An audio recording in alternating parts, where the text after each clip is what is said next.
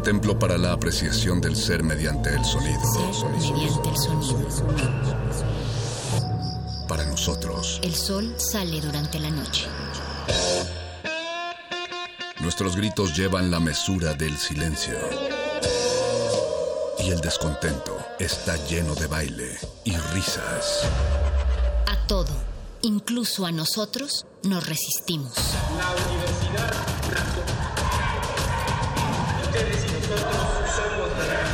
Resistencia modulada.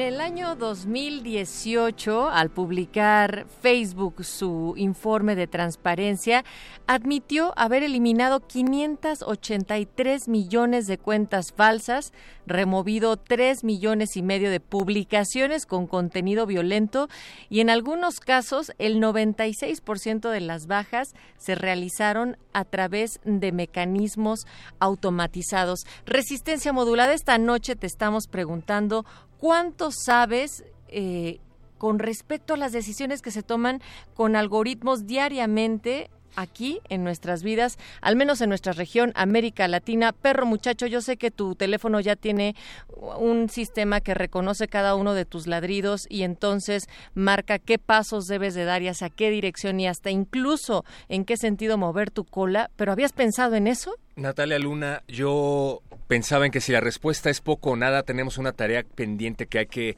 resolver.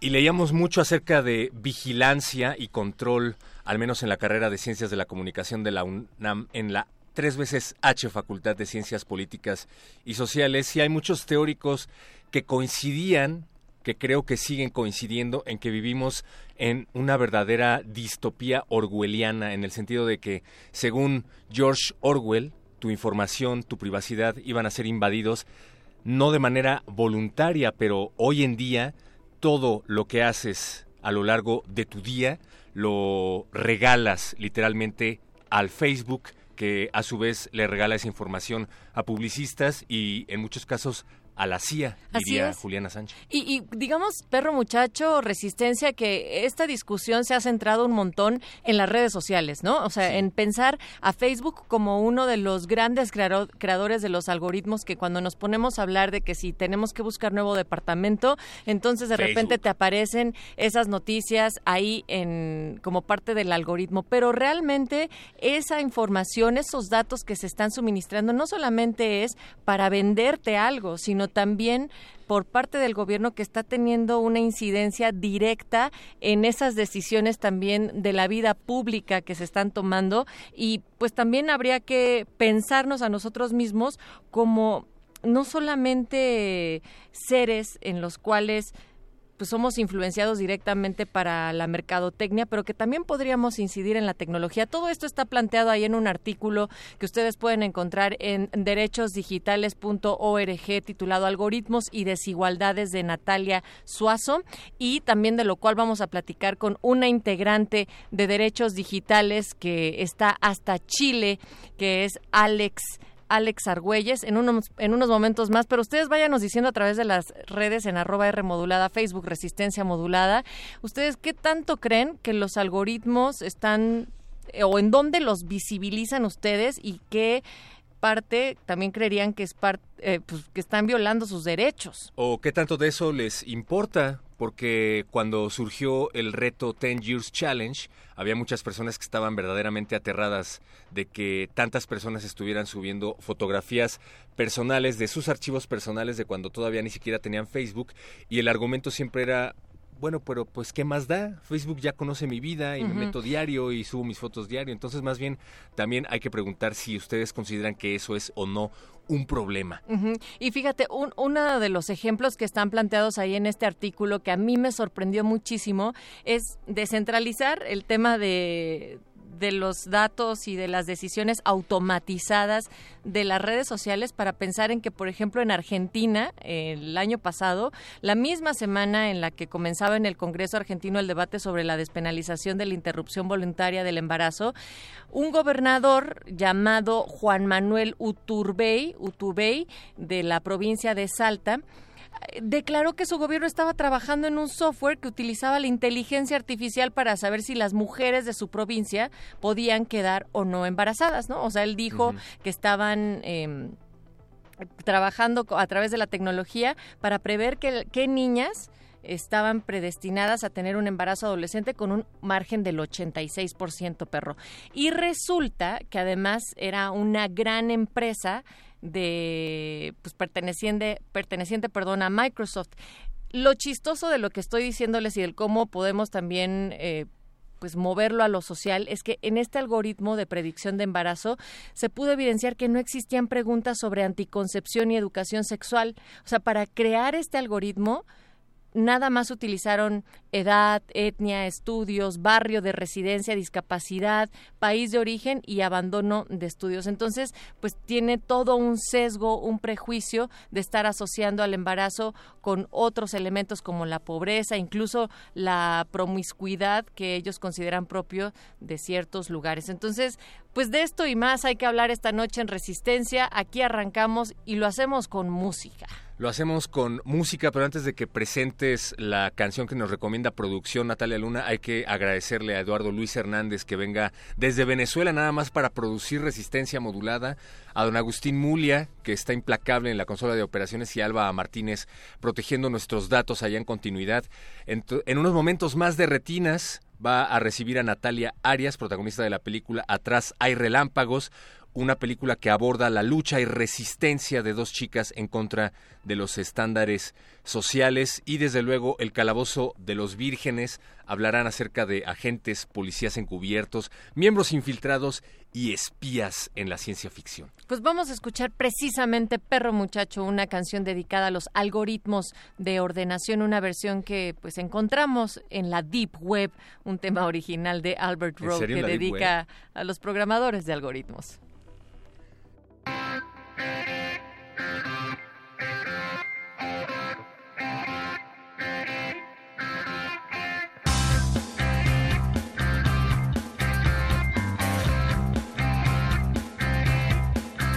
Empezamos estudiando el algoritmo de selección y fue bien, qué interés para ordenar un vector. Pasamos a estudiar el algoritmo de burbuja Vaya nombre, por favor, me pone una con espuma. Esto no acaba, aquí pasamos al método de inserción. Ya está bien que con tres yo ya tengo un montón.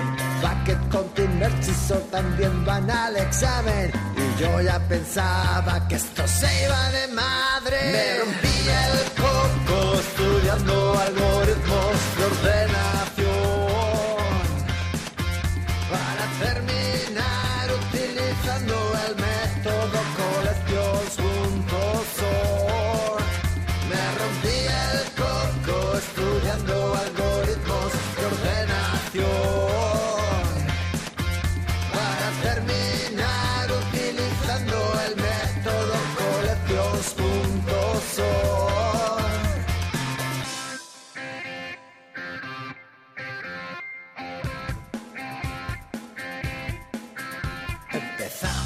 Empezamos a estudiar lo de divide y vencer así el profesor nos venció. Dividido estaba ya, después nos comentaron que existe el Windsor y pensé que por favor paren ya. Alguien se va a suicidar. Esto no acaba aquí que tenemos el Gipsor. No puede ser, no hay fin. El infierno es mejor. El Cisor, Comsor, Smoothsor y yo que sé más. No puedo más, mi cabeza va a explotar. Me rompí el coco estudiando algoritmos de ordenación.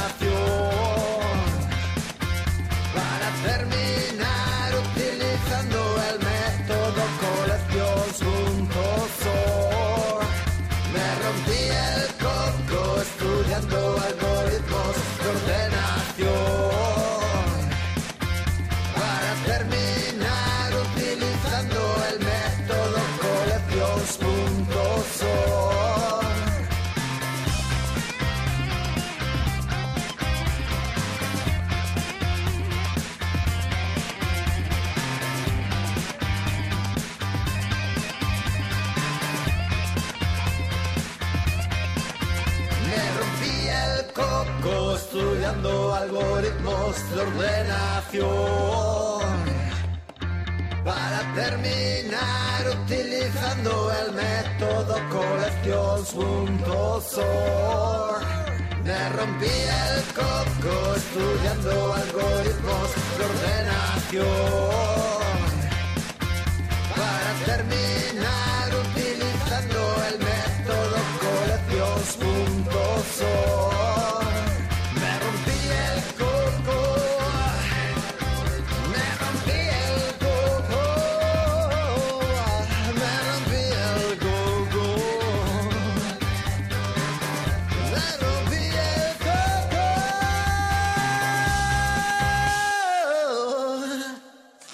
Resistencia modulada.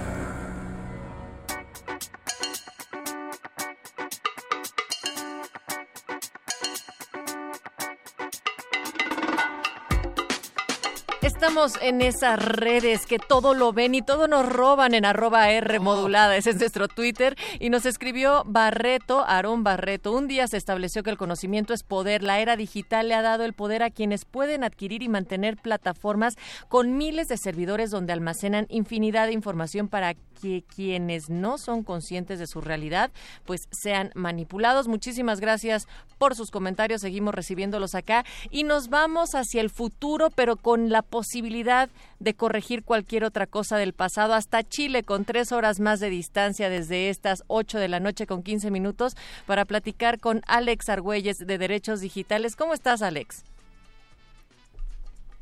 Hola Natalia, muy bien, muchas gracias. Pues estábamos Y, dando... pues, Ajá, sí, te escuchamos. Ah, pero no te escucho muy bien porque hay como un poco de interferencia y escucho como el eco. A ti- aquí te escuchamos muy bien. No sabemos si hay un delay por allá o nos está vigilando la CIA, pero nos da mucho gusto que estés del otro lado de la bocina, Alex. Alex, No, pues a mí me da muchísimo gusto que me hayan invitado, la verdad. Siempre es un gusto compartir espacios y aprovechando y que se de la Internet segura, pues qué mejor que abor- abordar el tema, ¿no? Que están proponiendo. Día del Internet Segura y además de una organización no gubernamental como Derechos Digitales que precisamente trabaja en derechos humanos y tecnología en América Latina como libertad de expresión, privacidad y datos personales, derechos de autor y acceso al conocimiento. Alex, cuando hablamos sobre derechos digitales, o sea, ¿qué es esto de los derechos digitales? Pues mira, hay siempre una forma ultra compleja de explicar todo, pero esa forma solo va generando como desigualdad de abarcar o compartir esa información, ¿no? Entonces, yo lo trato de llevar a la forma más sencilla y clara. En este caso sería que los derechos digitales realmente no son distintos a los derechos de la vida no digital, ¿no? Por así ponerlo. Usamos en la acotación digitales cuando hablamos de derechos humanos, porque claramente estas arenas han representado nuevos retos, ¿no? Para cómo se plantean las legislaciones. Entonces, en estos nuevos retos también hay que incorporar nuevos lenguajes, ¿no?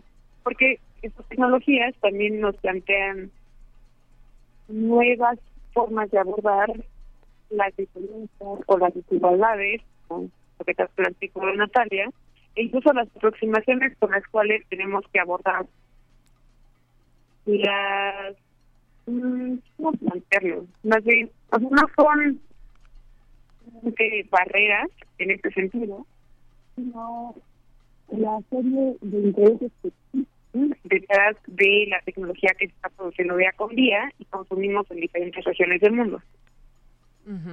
¿Por qué es necesario hablar en primer lugar de derechos digitales? ¿Por qué tenemos que preocuparnos, si es que hay que preocuparnos, de que a través de las plataformas digitales, a través de las autopistas de la información, estén nuestros números telefónicos, estén nuestros datos personales? ¿Cuál es la gravedad de este asunto? Y lo digo sobre todo por lo que platicábamos al inicio. Creo que la mayoría de las personas, sobre todo los nativos digitales, no dimensionan cuál es la gravedad del asunto de que básicamente tu vida esté siendo vigilada el tiempo que tú le otorgues esa información a las redes sociales. ¿Cuál es la gravedad de este problema? Pues pensándolo en lo individual, como de que los individuos son las realidades que construyen a las sociedades, el verdadero detrás de que nuestra información es cargada de distintas plataformas, y a través del tiempo, porque como ya sabemos es muy difícil retirar datos de Internet, es que a través de estos cachitos de información que vamos dejando, se crean perfiles y se crean huellas digitales, por así ponerlo, de nuestra identidad. Entonces, ¿qué pasa cuando, por ejemplo, en algún punto de mi juventud yo tuve afiliaciones con ciertos grupos de choque y de repente yo acabo la carrera, empiezo a trabajar en ciertos espacios y consigo una oportunidad laboral que está en contra, años luz, después de esas actividades que yo tuve públicamente y que quedaron registradas en mi página de Facebook. Pues probablemente las personas que están reclutando para este trabajo vayan a tener acceso a fotografías y algo que ya no me representa actualmente se puede convertir en algo detrimental para mis intereses actuales. Y en este caso serían conseguir un trabajo para poder vivir. Claro, y, y en es como un ejemplo de varios. Obviamente podemos ir a casos mucho más escabrosos, como los que se atraviesan con el tema de violencia de género, incluso. Alex, a eso quería ir. Em, hemos también comentado aquí previamente que el sector privado, bueno, hay una clara intención de mercadotecnia, del vender y vender y seguir generando dinero a través de estas decisiones automatizadas de los algoritmos. Sin embargo, también los gobiernos están interviniendo y utilizando la tecnología para violar la intimidad de las personas con fines diversos. ¿Cuáles dirías que estos fines diversos serían los más peligrosos, además de este ejemplo que acabas de mencionar? Pues de entrada yo creo que es peligroso que las empresas nos ofrezcan tantos servicios y oculten sus intereses en esas listas enormes ¿no? de términos y condiciones. O incluso en tecnicismos súper clavados que muy difícilmente van a comunicar las implicaciones de usar ciertos servicios a las personas que los utilizan. Mm, un poco, pues, no tanto que, o sea, la, el corte pues debería seguir en meterle pánico a la gente respecto a las tecnologías y la capacidad que tienen estas empresas para recabar sus datos, incluso ser intrusivas, sino creo que estamos en un punto muy importante e interesante en el que aún podemos, desde la ciudadanía, desde las iniciativas sociales, promover que las personas realmente sean quienes moldean la tecnología y no al revés. Sabes que no sea la tecnología o estas empresas o las personas que toman decisiones dentro de estas empresas quienes determinen cómo nuestras vidas se van a transformar. Pero ¿cómo tendría que ser esa participación? Es decir, para que pase esto que mencionas, que las personas, la ciudadanía, sea quien intervenga la tecnología eh, para poder incidir en ella, ¿qué tendríamos que hacer? ¿Qué también estructura tendría que existir para que pase?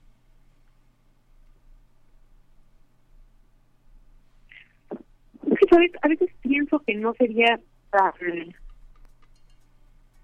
no sé, práctico, tal vez no sería tan rico a nivel de construcción de comunidad el establecerles a las personas como recetas mágicas, ¿sabes? O estas estructuras para vencer a los enemigos detrás de las tecnologías. Porque al final, nosotros, o bueno, nosotras como personas, somos quienes podemos apropiarnos de la tecnología de diferentes frentes y justo eso obligaría a que las tecnologías cambiaran. O sea, por un lado tenemos claramente estas batallas que existen en las arenas legales, pero al final del día lo que siempre es importante para que se puedan generar movimientos en cuanto a legislaciones es sentar precedentes.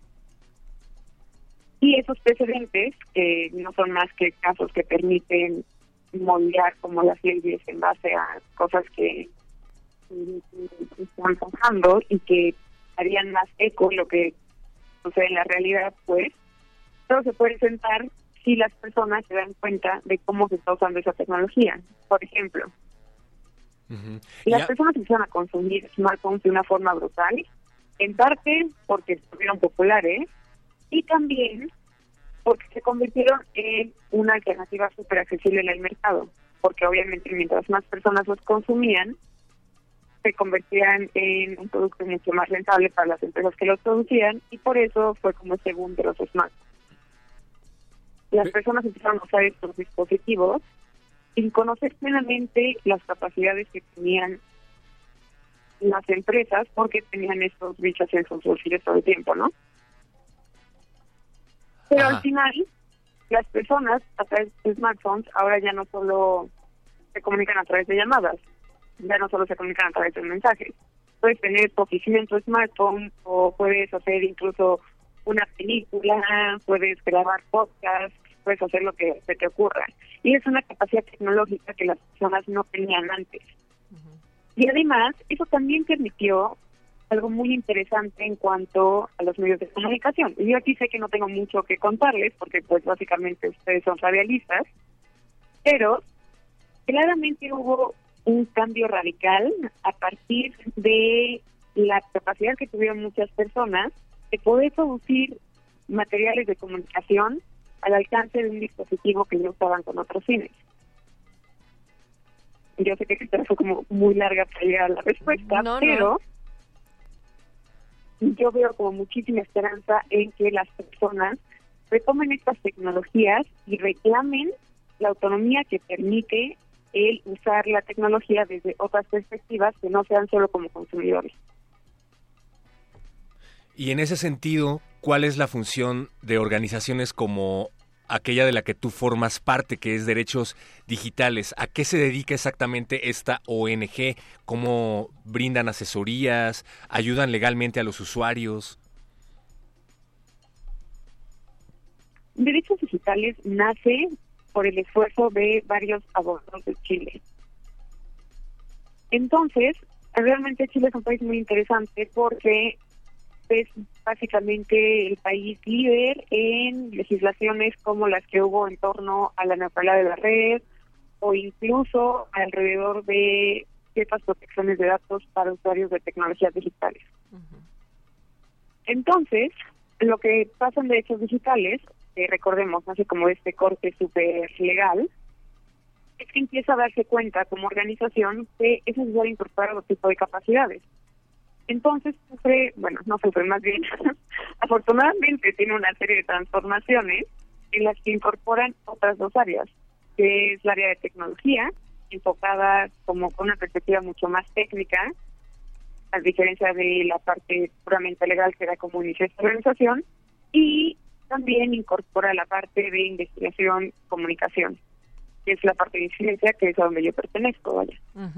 Y un poco esta organización se ha transformando porque quienes la hicieron se dieron cuenta que lo legal funciona claramente para mover procesos y frenar como intereses que van en contra de la soberanía de los derechos fundamentales humanos, pero también era necesario comunicarse con las personas, comunicarse con las personas que están fuera de las empresas y fuera de los gobiernos o sea, comunicarse con gente que trabaja en cuestiones técnicas súper clavadas o gente que trabaja en academias o en instancias de investigación o incluso comunicarse con la sociedad civil. Entonces, la importancia de organizaciones como ONG, como estas ONGs o, sí, bueno, derechos digitales en sí, que bueno, también México tienen allá R3D, artículo 19, y diferentes iniciativas como APC que también reciben por allá. Sí.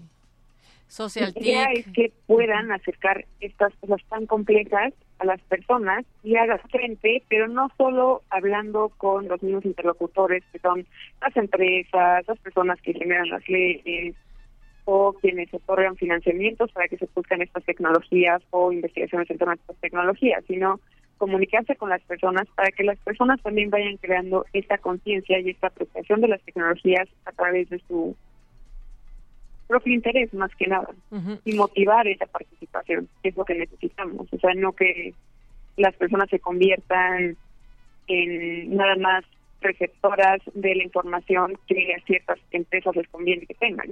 E incluso pensar en que en algún momento, ajá, perdónale, eh, en que en algún momento todas las empresas, todos los eh, distintos actores que están al frente de estas decisiones tendrían que contemplar la ética by design. Eh, ¿A qué se están refiriendo con esto? Mira, ese término como ética by design fue propuesto por una persona que tiene muchísima experiencia trabajando en el contexto brasileño en materia también de tecnologías digitales, ¿no? O tecnologías de la información y la comunicación.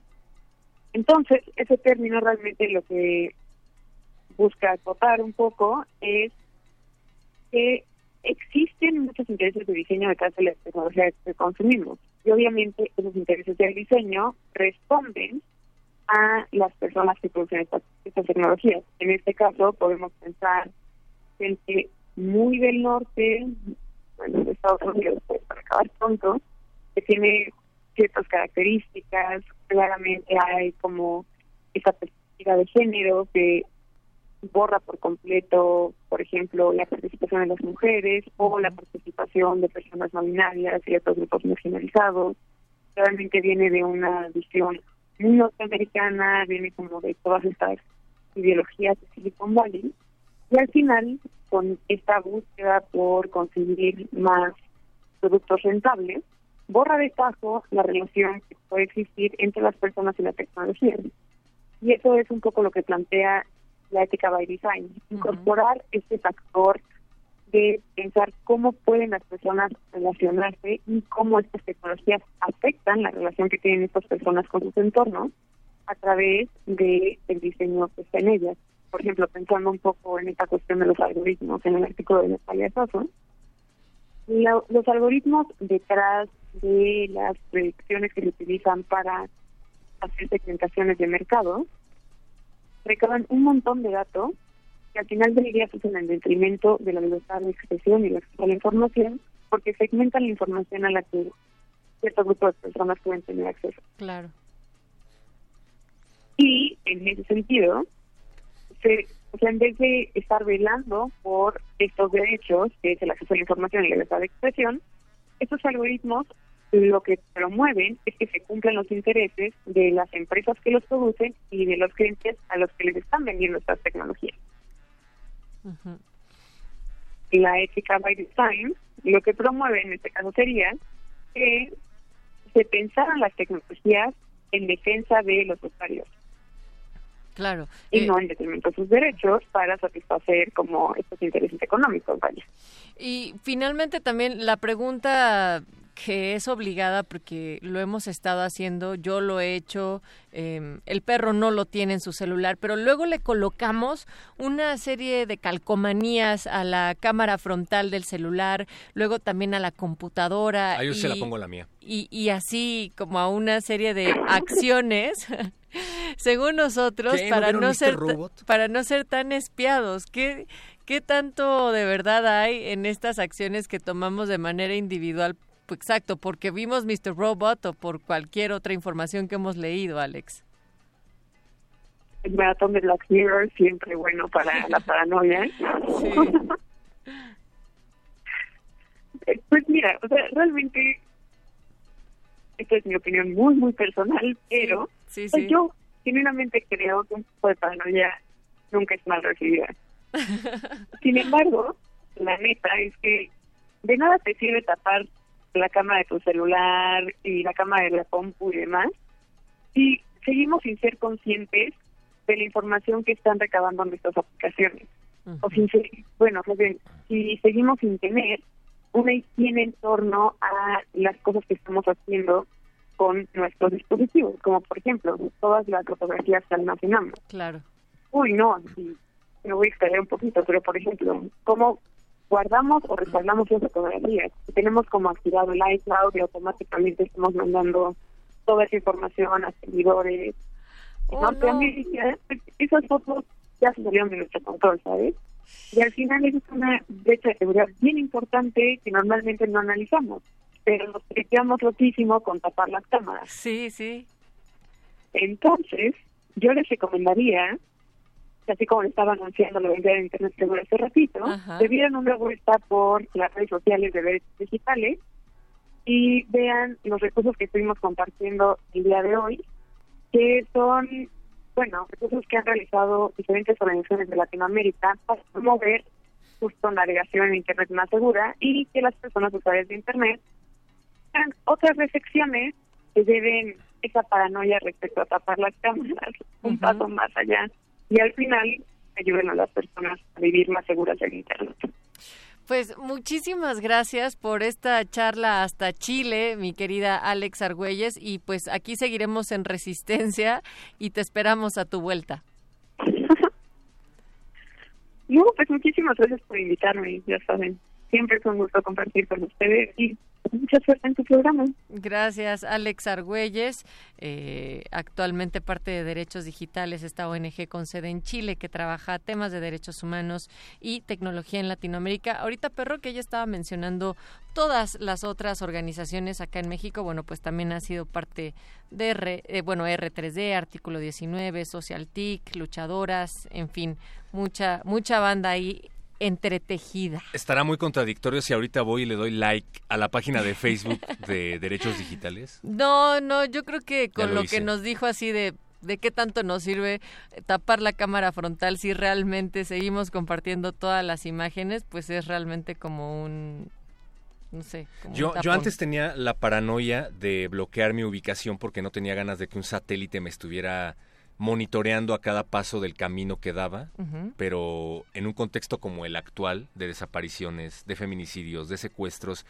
pienso que, como ella dice, ¿qué más da que tapes o no tu cámara? Entonces prefiero que alguien sepa en dónde está mi celular en tiempo real que estar eh, pues bloqueando cositas aquí y allá cuando finalmente todos estamos siendo vigilados. Y hay un montón de cosas que hemos incorporado a la vida cotidiana que no nos parecen graves. Por ejemplo, que tú, si es que van ustedes ahorita en este momento subiéndole al 96.1 de FM y están utilizando de casualidad una aplicación la que ustedes quieran para sortear mejor el tráfico o saber las instrucciones de para dónde llegar a una dirección. Y de repente se han dado cuenta que no solamente les dice cómo llegar y en dónde hay tráfico, de acuerdo a estos satélites, sino también les va diciendo si hay o no policía reportada al frente, ¿no?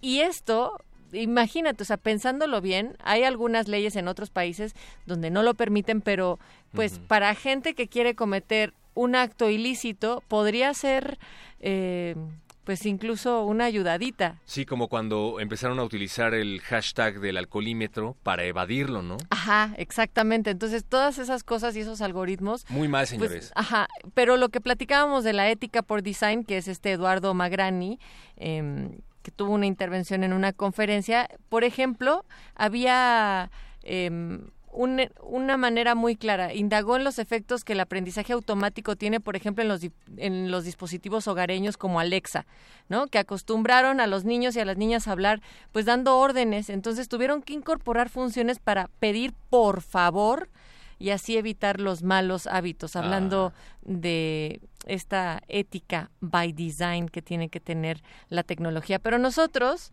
vamos a desconectarnos un rato del celular y sí queremos seguirlos leyendo a través de nuestras redes en arroba R modulada porque volvemos para platicar con Helio Villaseñor. Y antes vamos a escuchar esto que se llama Apaga el celular de Lit Kila. Es muy importante desconectarse de la tecnología, Natalia Luna. Apaga el celular llame, que te llame, que te llame. Apaga el celular si no quieres que te llame, que te llame, que te llame. Apaga el celular que te llame, que eso no va a evitar que mi piense si lo sabes.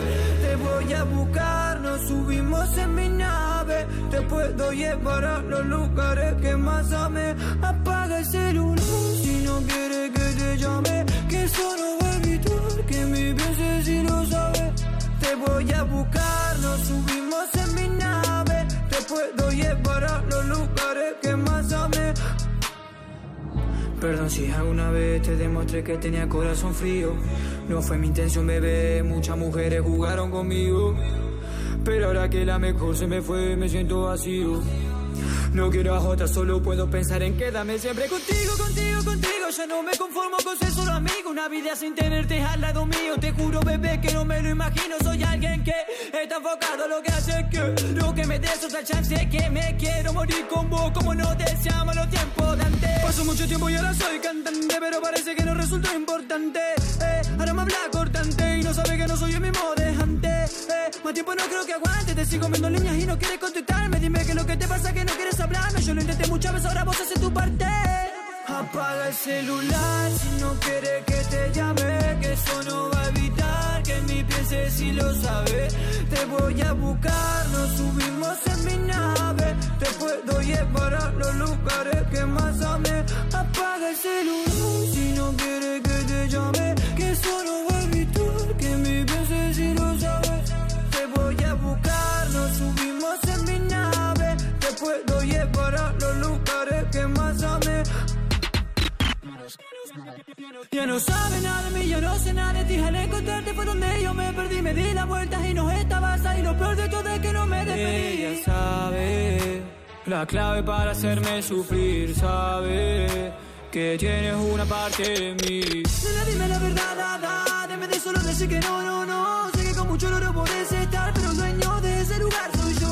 Nena, dime la verdad, da, da. Date cuenta de que fue que te mintió. Ahora que las cosas se dan vuelta, me doy cuenta que la que está mal yo. Si no quieres que te llame, que te llame, que te llame, apaga el celular. Si no quieres que te llame, que te llame, que te llame, apaga el celular. Si no quieres que te llame, que eso no va a evitar pienses si lo sabes.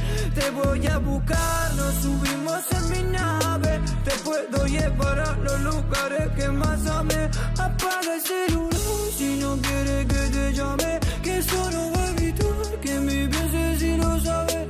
Te voy a buscar, nos subimos en mi nave. Te puedo llevar a los lugares que más amé.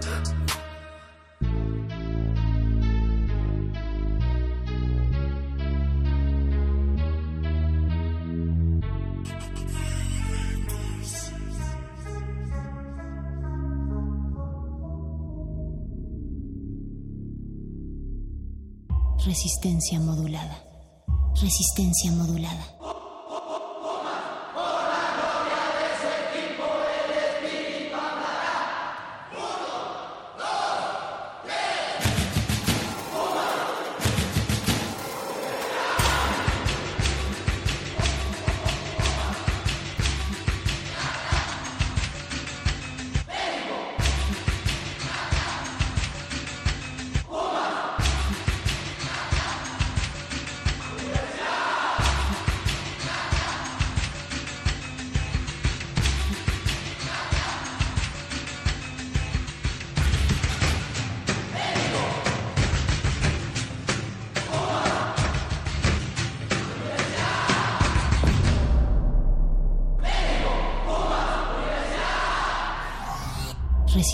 Modulada.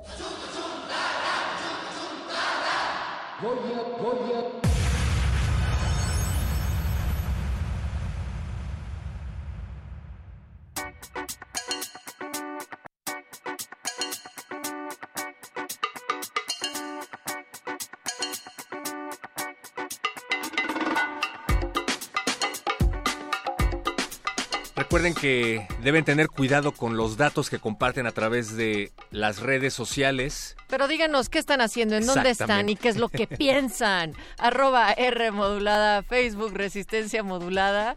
Y pues sí, apaga el celular, perro muchacho. Pero un rato, ¿cuánto tiempo Lit pasas al día en el celular? ¿Te has puesto a pensar en Ya hay eso? una aplicación que te dice Ah. cuánto tiempo has estado en la pantalla encendida. Ah, ¿Tú mira, la voy a crees? descargar ahorita mismo. No, viene por ahí incluido en, o sea, en tu configuración de tu iPhone, pero Ok. así le, pues viene así la información de cuánto tiempo mantienes encendido la pantalla encendida de tu celular y son datos que también te va contando. Así como, ¿te acuerdas que antes se contaban cuántas horas o minutos llevabas hablando por teléfono? O sea, que al final te daba un, un conteo de has hablado durante 396 horas. Sí, y te lo cobraba, que era lo peor. Exacto, por minuto, Ajá. pues también te hacen ya un conteo de cuánto tiempo tienes ahí abierta y desbloqueada tu pantalla. A mí no me preocupa necesariamente la cantidad de tiempo que pases en el celular siempre y cuando sea necesario. Por ejemplo, si en estos momentos no sabes cómo se escribe una palabra del texto que estás redactando y vas y lo buscas en la página de la Real Academia con tu celular, está muy bien. El problema es que al menos a mí se me ha pasado que me da algo de síndrome de abstinencia no tener el celular en todo momento para ver, no sé, la hora.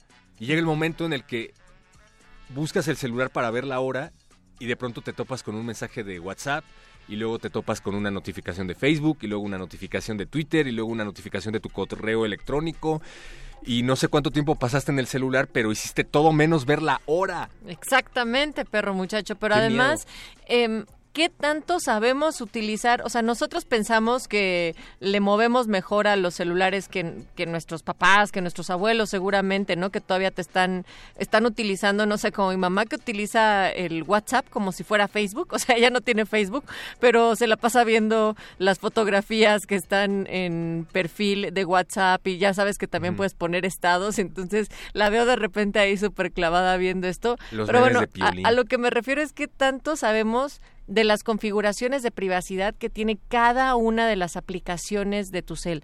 Porque aunque le hayas quitado a la mayoría, pon tú el de la ubicación, si una lo tiene activado, ahí están los datos. Y como nos estaba diciendo hace rato Alex Argüelles, o sea, las fotos que has subido a tu computadora, pon tú aunque no lo hayas hecho a través de una red social, simplemente a tu computadora o a tu celular, y estas las almacenas porque nunca tenemos suficiente espacio en nuestros celulares. En la nube. En la nube, ya fue. Sí, exactamente. Ustedes díganos qué piensan, Eh. qué tanto creen que Twitter, que las redes, que los algoritmos se han apoderado de su vida a través de arroba R modulada, Facebook Resistencia modulada, o nos pueden todavía llamar y hacer un poco de código secreto, secreto al 55 23 54 12. Como en los viejos tiempos cuando llegabas de la escuela y te la pasabas horas hablando por el teléfono. Igual y es que las cosas no han cambiado tanto, sim- simplemente se han trasladado a los nuevos dispositivos. Ya no pasas horas en el teléfono, pero sí horas en el chat con tu amorcito o qué sé yo, buscando información y mermando tu memoria. ¿Cuántas de ustedes, orejas del otro lado de la bocina, se saben el teléfono de su casa? Hijo, no. Bueno, a menos de que haya sido la casa en donde vivías antes de tener celular, Ajá. seguro te lo sabes. O sea, yo me sé los únicos números de eh, dos o tres personas que no se han cambiado de casa, pero como mi teléfono de casa cambió dos o tres veces después del celular, Ya no te lo ya no me lo aprendí. Pero antes éramos una verdadera agenda con patas. ¿Cuántos teléfonos te sabes? Pues, Lalo Luis. ¿Quién sabe? A ver. Dice que ya no, tenemos que el muy enlace que pocos. nos dejemos de Vamos a tonterías. preguntarle mejor a Elio Villaseñor cuántos teléfonos se sabe de memoria. Él es doctor en Ciencias e Ingeniería de la Computación y profesor investigador de tiempo completo en Infotec en la sede de Aguascalientes, donde coordina los trabajos del Grupo de Investigación Analítica Computacional de Grandes Cúmulos de Información, Big Data. Bienvenido, Elio. ¿Qué tal? ¿Qué tal? ¿Cómo están? ¿Cuántos teléfonos de memoria te sabes, Elio? Este, híjole, creo que nada más este, el de mi casa, el teléfono fijo de mi casa y el de mi trabajo. Yo creo que son los únicos que me sé. Pues, Bueno, y de ventaja. mi casa de Ciudad de México, ni siquiera de Aguascalientes. De Aguascalientes ya no tengo teléfono fijo. Celulares no, yo creo que el, el mío tal vez, nada más. Bueno, al menos pasaste la prueba porque nosotros ni el de nuestras casas no sabemos. El de Locatel, dice Mauricio Orduña aquí en la producción. Oye, pero Sí, no. esto, a todo esto, es algo que debería preocuparnos, el hecho de que estemos dependiendo cada vez más del celular, ya no nada más para buscar teléfonos, para buscar información o para comunicarnos, sino también para el ocio, es algo que debería empezar a preocuparnos. ¿Qué tan grave se ha vuelto este asunto?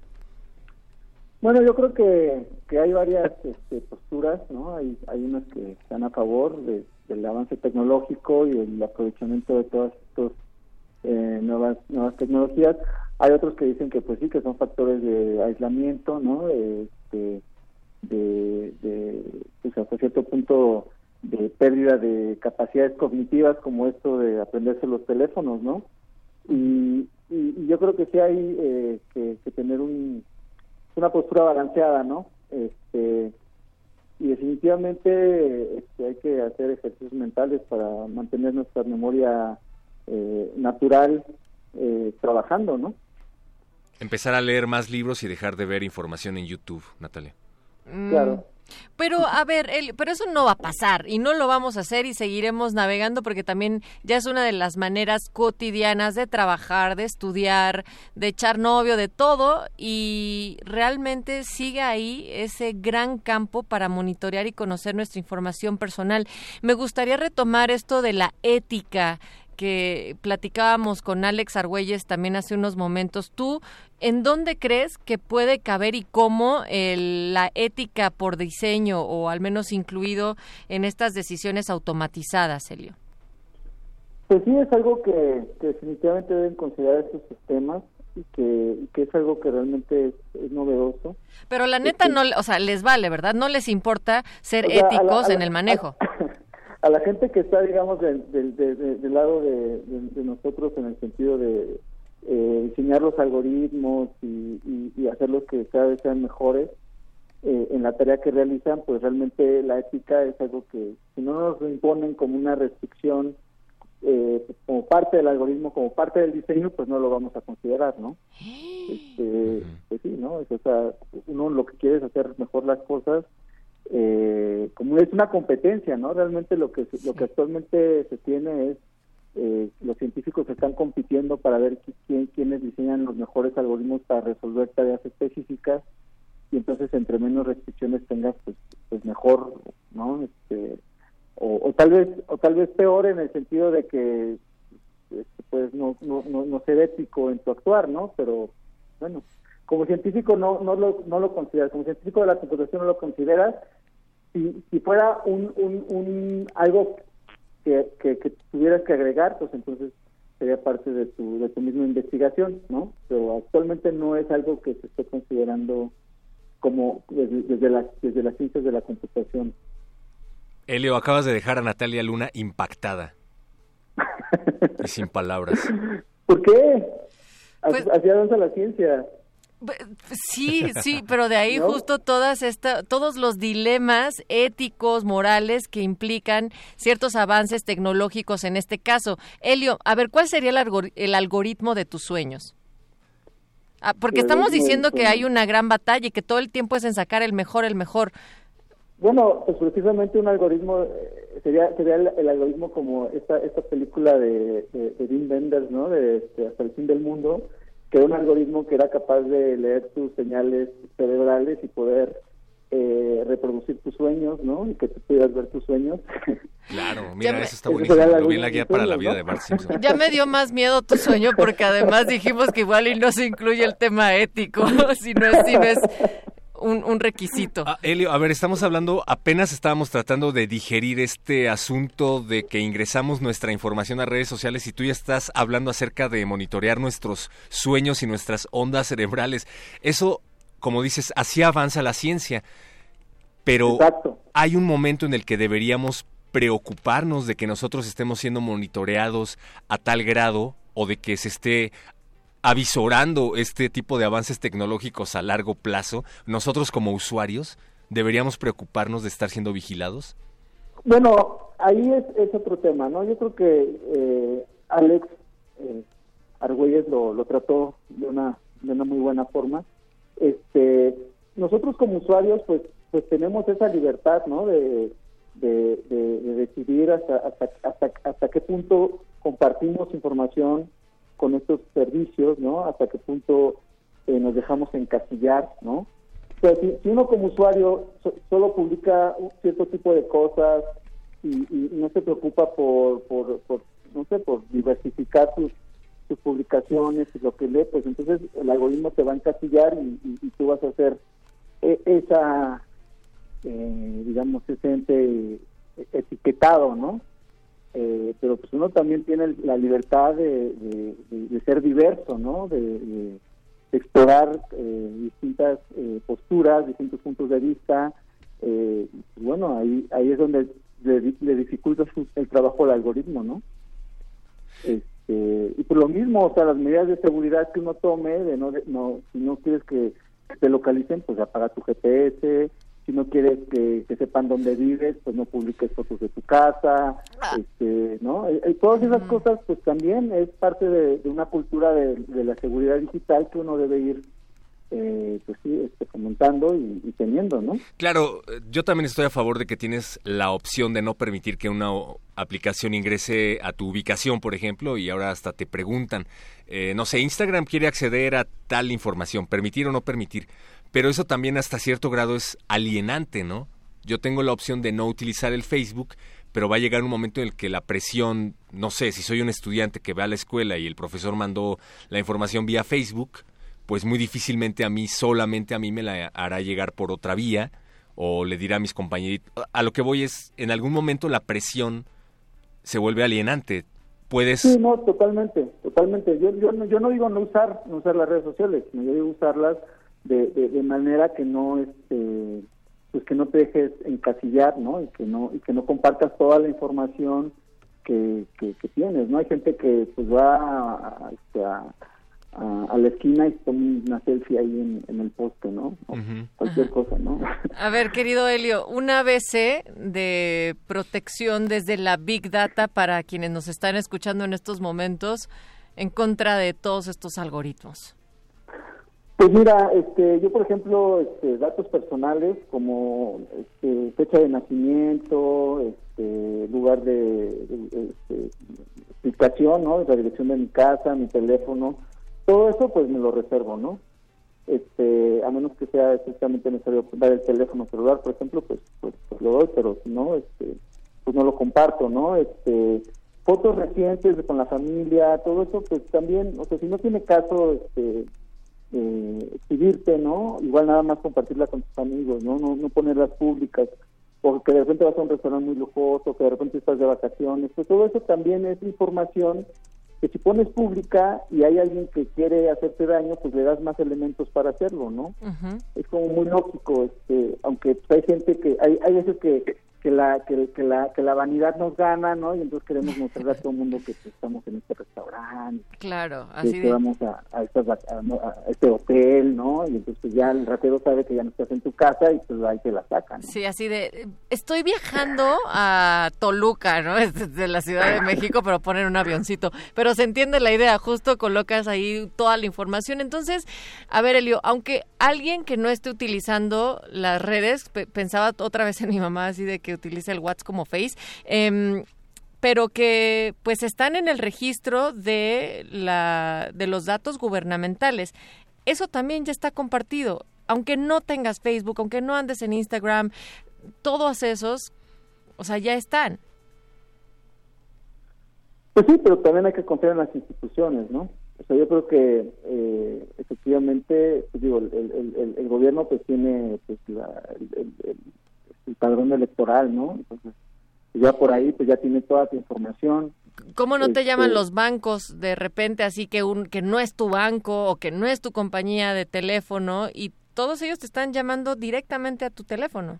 Sí, pero pues es porque seguramente viste tu teléfono eh, en algún formulario de alguna tienda que te dijeron, ah, es de este, su teléfono, ¿no? Este, para mandarle su recibo o cualquier cosa que dejaste tu coche y, y viste tu teléfono y bueno, hay gente que no tiene esa ética para, para este, tratar esa información personal Claro. y como aún todavía no hay sanciones este, o no, no, no- la legislación todavía no se aplica como debería ser, pues entonces eh, esa- esas esas personas luego venden esa, esas esos eh, esa información, pero esa información ni siquiera salió de tu teléfono, esa información tú la viste seguramente en algún comercio, ¿no? Pum, touché. Entonces, Mientras no me estén monitoreando vía Pegaso, como los gobiernos, que recientemente se puso en boga el tema. Helio Villaseñor, eh, es momento de terminar esta conversación. Muchísimas gracias por No, alertarnos pues acerca de esto.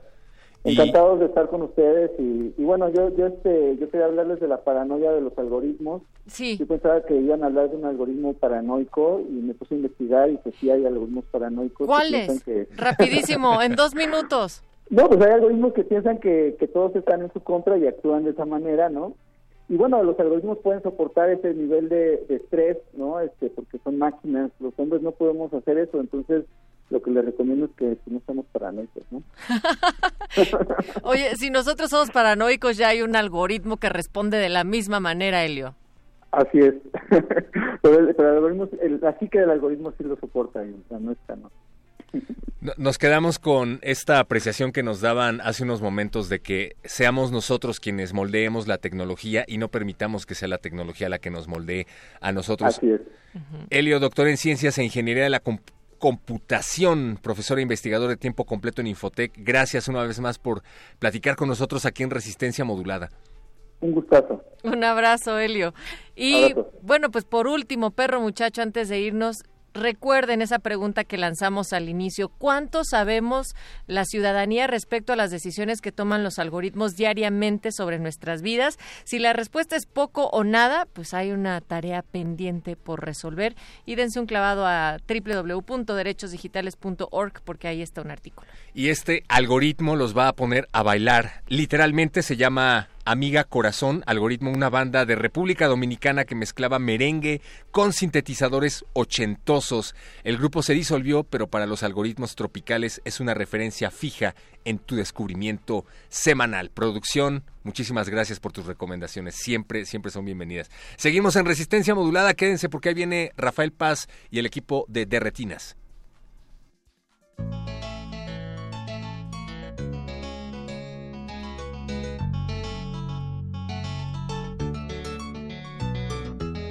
Muchas veces antes del desengaño y la decepción, es mejor decir adiós. Ah.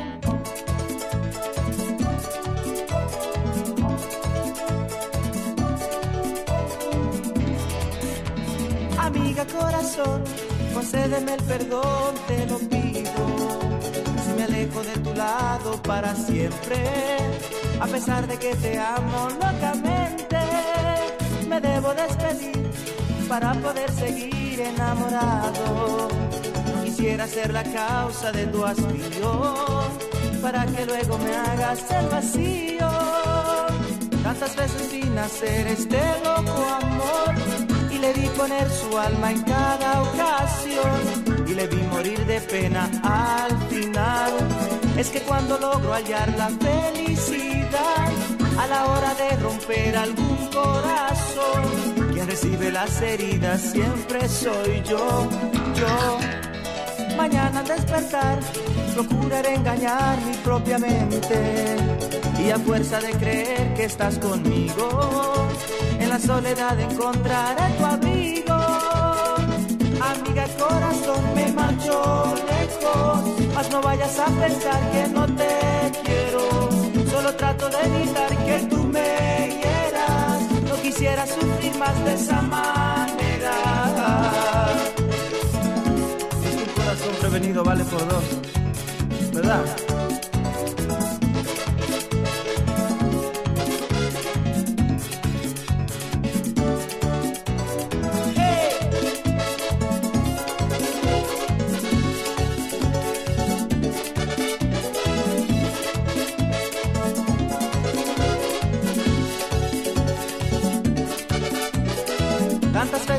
Hacer este loco amor y le vi poner su alma en cada ocasión y le vi morir de pena al final. Es que cuando logro hallar la felicidad a la hora de romper algún corazón, quien recibe las heridas siempre soy yo. Mañana al despertar procuraré engañar mi propia mente fuerza de creer que estás conmigo, en la soledad encontraré tu amigo. Ay amiga corazón, me marcho lejos, mas no vayas a pensar que no te quiero. Solo trato de evitar que tú me hieras, no quisiera sufrir más de esa manera. Y recuerda que yo siempre, siempre, siempre, siempre, siempre, siempre te voy a querer.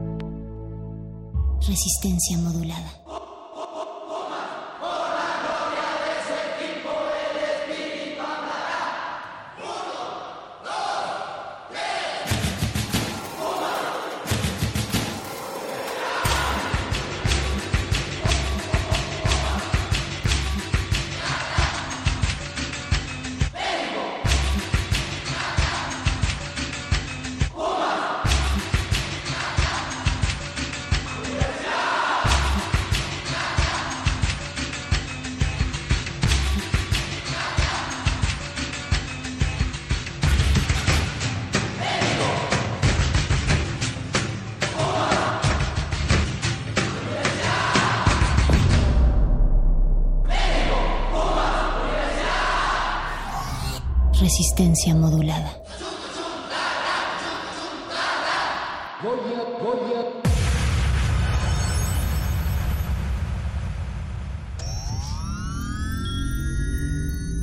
Un glaciar es una capa de hielo que se origina en la superficie terrestre. Su existencia es posible por la acumulación, compactación y recristalización de la nieve. Se sabe que cada glaciar contiene en su interior una historia musical que depende de su edad y su tamaño.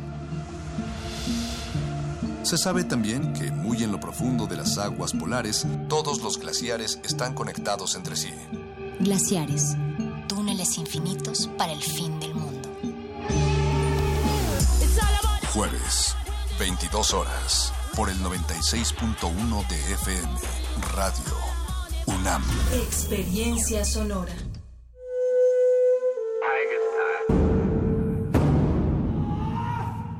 Solo hay dos momentos excelentes para ver una película. El primero fue hace 20 años, en su estreno. El segundo gran momento es hoy. De retinas. I be tossing and forcing, my style is awesome.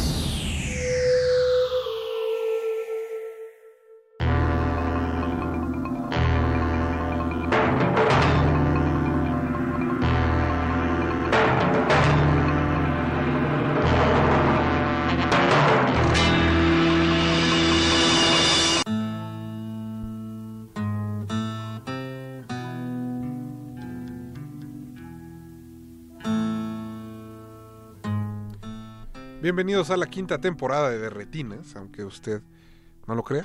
Les damos también la bienvenida al 96.1 FM de Radio UNAM. Mi nombre es Rafael Paz y vamos a estar hablando hasta las 10 de la noche de cine, como todos los martes. Aquí a mi derecha está Jorge Javier Negrete. ¿Qué tal, Rafa? Buenas noches. ¿Qué apagado vienes hoy? Pues es que, digo, quítate, qui- mira, quita temporada, ya Hoy vamos a estar hablando de dos cosas muy importantes de esta temporada. Una, los casimeritos y su perversa relación con los grupos de derecha de este país. Y la segunda, el Super Bowl, obviamente. Que el- dos cosas que están eh, intrínsecamente vinculadas. ¿eh? Digo, si, a- si damos, si avivamos un poquito las teorías sospechosistas y las conspiraciones, sí, eh, hay por ahí hay un vínculo negro que no que tiene que ver justo con eh, cierto partido político que acaba de reciente nacimiento. México Libre, me dicen. México Libre, que le llaman. Y a tu derecha está Alberto Acuña Navarijo. ¿Cómo estás, Alberto? ¿cómo estás? ¿También viste el Super Bowl, Alberto? Claro, los cuatro cuartos. Y la verdad. así que. La verdad sí lo padecí. Hace tiempo que no veía el fútbol americano. Y Sí. entendí por qué no lo estaba Si viendo. hubieras tenido que ver una de Lab 10 o ver el Super Bowl. Eh, no, pues el Super Bowl. Pero. No, no más. Alberto. Alberto. El cine, Caray. El cine, carnal. Pues sí, pero Lap Jazz no. Por eso los de correspondencia no nos toman en serio. Híjole, ya no, no quieren que, que subas ni nada. No. Pero Alberto, por favor. Bueno. Pero bueno, prefiero Lap Díaz a Maroon 5. Ya, ya así vamos a. Bueno, está más pesado ese combo. Ya es- Sí. Depende de ti. Sí, estuvo, estuvo un poquito mejor la última de Lap Jazz, el- este musical. Que, que no era musical, a Maroon 5. Pero bueno, hoy vamos a estar hablando de cine, como les decíamos al inicio. Eh, primero con la nueva película de Julio Hernández Cordón, que se llama Atrás de Relámpagos. Después vienen nuestros amigos de la Cineteca para hablarnos de todo lo que tienen en su cartelera esta semana. supongo, o algo así. No sé qué les haya vendido la pauta de, esta, de este mes. No sé, no creo que Cuarón, ¿verdad? No sé, puede ser una sorpresa. Una sorpresa. ¿Cuarón? ¿Pero por qué? ¿Quién sabe? y eh, pues más adelante también habrá Navarajazo. A ver Que no- nos sorprende. Estaba buscando la relación entre el videohome y, y Cuarón, pero no, esta vez no, no hubo. Todavía tienes 40 minutos para pensarlo, Alberto. Pero sí, sí hay, uh, eh, sí hay eh, sección, pero no es de Cuarón. Ah, ah. A propósito de Roma. Digo, la única cosa que podría relacionarse es un videohome llamado Y tu mamá es eh, narca. No, es Tu- otro Tu tema, mamá también es narca. Eso podría ser como lo más cercano. No salen los charolastras, pero sale Eleazar eh, García Chelelo Jr. entonces, y Vicky Palacios en vez de Maribel Verdo. Híjole.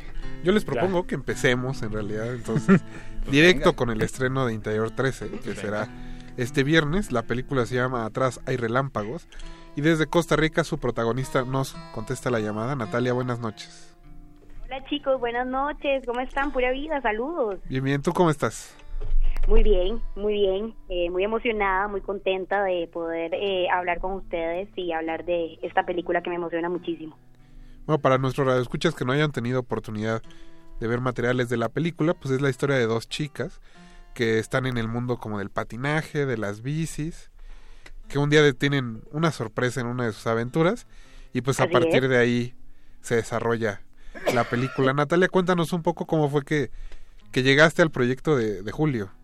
Claro, eh, bueno, eh, para contarles, Adriana Álvarez y bueno, y yo, Na- Natalia Arias, nosotros Ajá. somos actrices y pues hemos eh, trabajado siempre como actrices acá en, en Costa Rica hasta que llegamos un momento y dijimos di que que no queríamos esperar más por una oportunidad para volver a hacer cine, Ajá. porque en el 2018 habíamos eh, trabajado juntas y pues ya había pasado bastante tiempo y dijimos, bueno, ¿por qué no producir nuestra propia película? Una locura, eh, pero queríamos autogestionarnos y queríamos emprender esa idea y así como suena, así de loco, le escribimos a Julio Hernández Cordón y Ajá. Julio, que también está igual que nosotras un poco, nos dio mucha pelota y le encantó la idea de que dos actrices estén eh, autogestionando su, su propia película y a partir de ahí pues empezó la dinámica de mm, que Julio escribiera un guion eh, a partir de la necesidad que Adriana y yo teníamos como actrices, ¿verdad? un poco de desempeñar papeles un poco que no fuéramos tanto víctimas de la sociedad y romper un poco los estereotipos de la belleza femenina.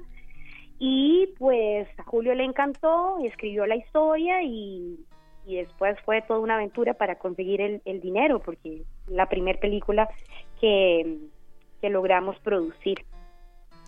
Hola Natalia, soy este Alberto Acuña. Este, ya habíamos visto anteriormente tu, tu película aquí en, en un festival que se llama Black Canvas y ahora pues ya el estreno eh, comercial en la próxima semana.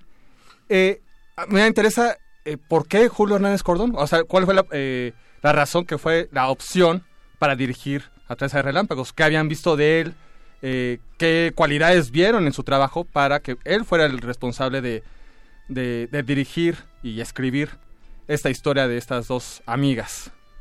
Claro, nosotros, bueno, a Julio lo admiramos muchísimo, nos parece que es una, una persona que tiene muchísima creatividad, que además, bueno, esta, esta fue la primera película en donde él utilizó actrices, porque siempre lo que había entendido es que usaba no actores, entonces nos pareció una rica manera de, de poder como seducirlo, ya que nunca había tenido como protagonistas mujeres tampoco.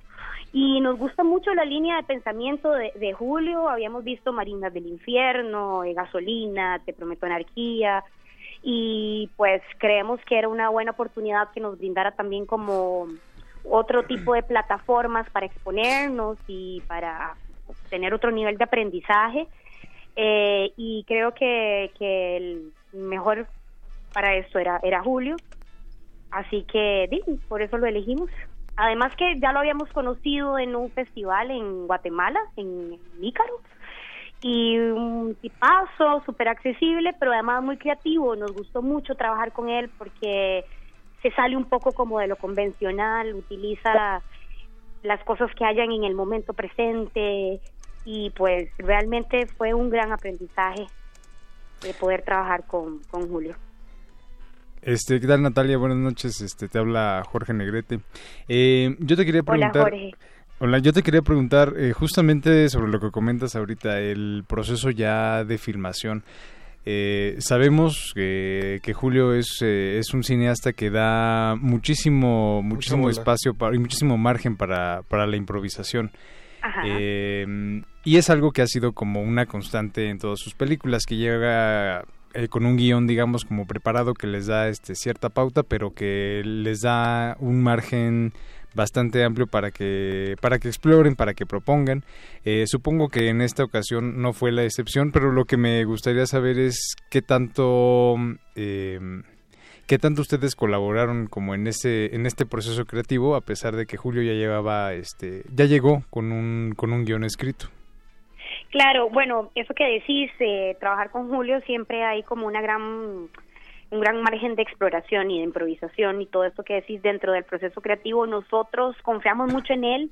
Él, una de las cosas que nos dijo fue, bueno, chicas, eh, yo necesito que ustedes confíen en mí y que me den libertad creativa, eh, siempre y cuando, ¿verdad? Nosotros que él tomar en cuenta eh, las necesidades que nosotros teníamos como actrices.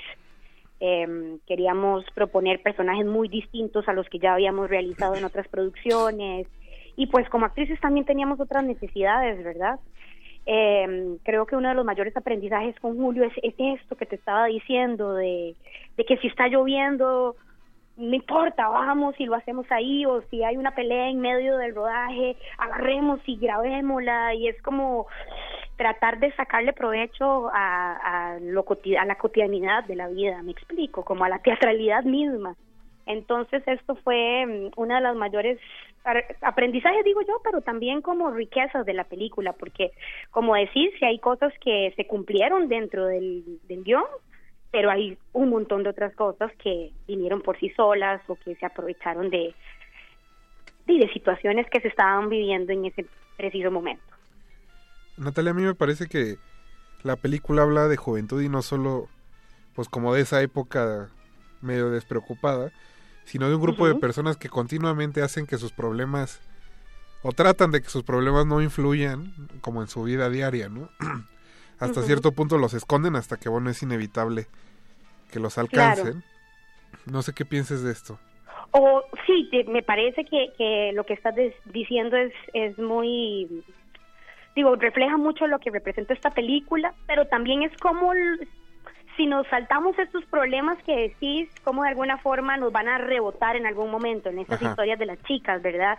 Es como sí, son dos chicas despreocupadas, eh, van viviendo el momento, el día a día, eh, no quieren meterse en problemas o por lo menos brincarse o saltarse esas responsabilidades que de alguna forma la, la vida o el destino se los va a volver a poner en el camino. Entonces, de alguna forma es como que ciertas historias se van repitiendo o historias de nuestra misma familia, ¿verdad? Ahora es que, oh, eh, hilando a esta anterior pregunta, pues eh, hay un crimen eh, sin resolver, después eh, casi al final hay un accidente eh, que pone también un poco en prueba, a prueba este, su amistad. Eh. Como que ahí estaba latente desde hace tiempo eh, reclamos entre ambas. Por ahí en alguna secuencia, este, pues entre los otros amigos se menciona, ¿no? De que están como muy decepcionadas de esa, esa amistad. ¿Tú también qué opinas al respecto como, pues ahora sí que como actriz, interpretar un, una historia también de, amistad que se van quebrando poco a poco? Sí, qué, qué linda esa pregunta, porque además, eh, chicos, eh, yo junto con Adriana, Adriana Álvarez, pues somos muy amigas y hemos emprendido como este camino también de trabajar juntas, de apoyarnos, de mandarnos un poco al abismo en, en producir estas cosas. Y la peli misma también nos puso en un lugar en donde nos cuestionamos un montón de cosas acerca de la amistad, ¿verdad? Y, y trata sobre la amistad, trata sobre, vamos cambiando conforme van pasando los años, uno no es el mismo, hay ciertos reclamos, hay temor, Eh, y pues es como la vida en general, ¿verdad?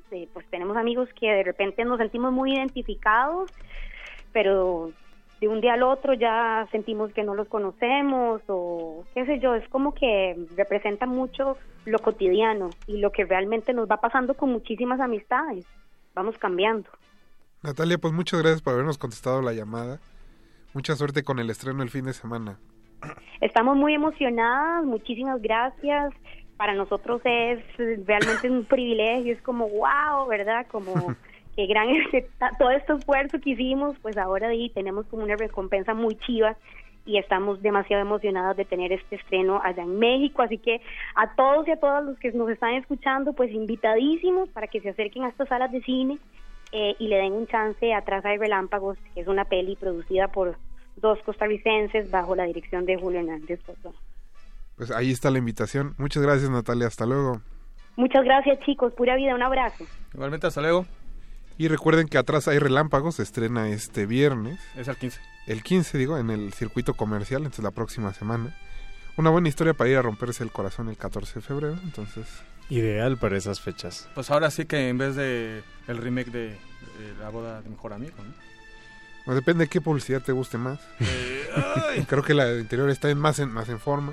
Sí, no, no, no están usando ahí esas palabras, hombre. Nosotros vamos a ir a un corte musical, vamos a escuchar esta noche la música precisamente de Atrás hay relámpagos. Iniciaremos con Tex Tex de José Fantasma. No se despeguen, recuerden que están en resistencia modulada.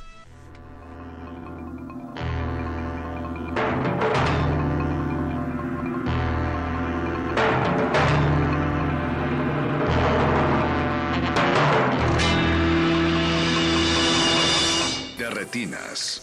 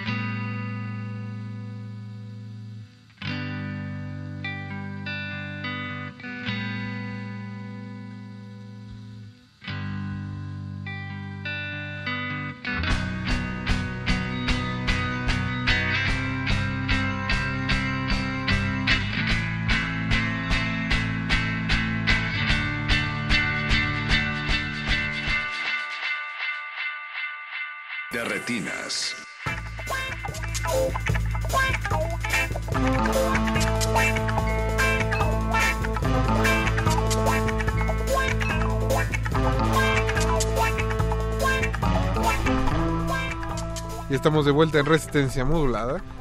Acabamos de escuchar eh, Tex Tex de José Fantasma, parte del soundtrack de Atrás hay relámpagos, la nueva película de Julio Hernández Cordón, que ya nos regañaron los de Interior 13 el estreno si es el día 15. Te digo. Le mandamos un saludo a Aranza Luna, que nos disculpe mucho. Un abrazo. Pero bueno, en la próxima semana todos a, a Cineteca, a Cine Tonalá, y no sé a qué otras salas, pero Bueno, que nos avisen los de Interior 13, si nos están escuchando, que nos digan en qué cines va a estar de una vez. ahora que no solo el regaño, pues también que avisen el, el mensaje completo. Donde escuchen ustedes relámpagos, ahí va a estar la película. No, espérate. espérate. Jorge. Perdón. Pero así, qué mal chiste. La van a acusar como los de la boda de mejor amigo, ¿eh? Por estar haciendo chistes. Les recordamos que estamos en Twitter como arroba R modulada y en Facebook como Resistencia Modulada. Por si nos quieren mandar sus comentarios, eh, apoyos, foners también, también constamos foners. Nuestro siguiente bloque está Extinct. dedicado a... No, creo que Pablo está ocupado porque esta noche no ha tuiteado. entonces Ah, ah, imagino caray. que tiene algo que hacer.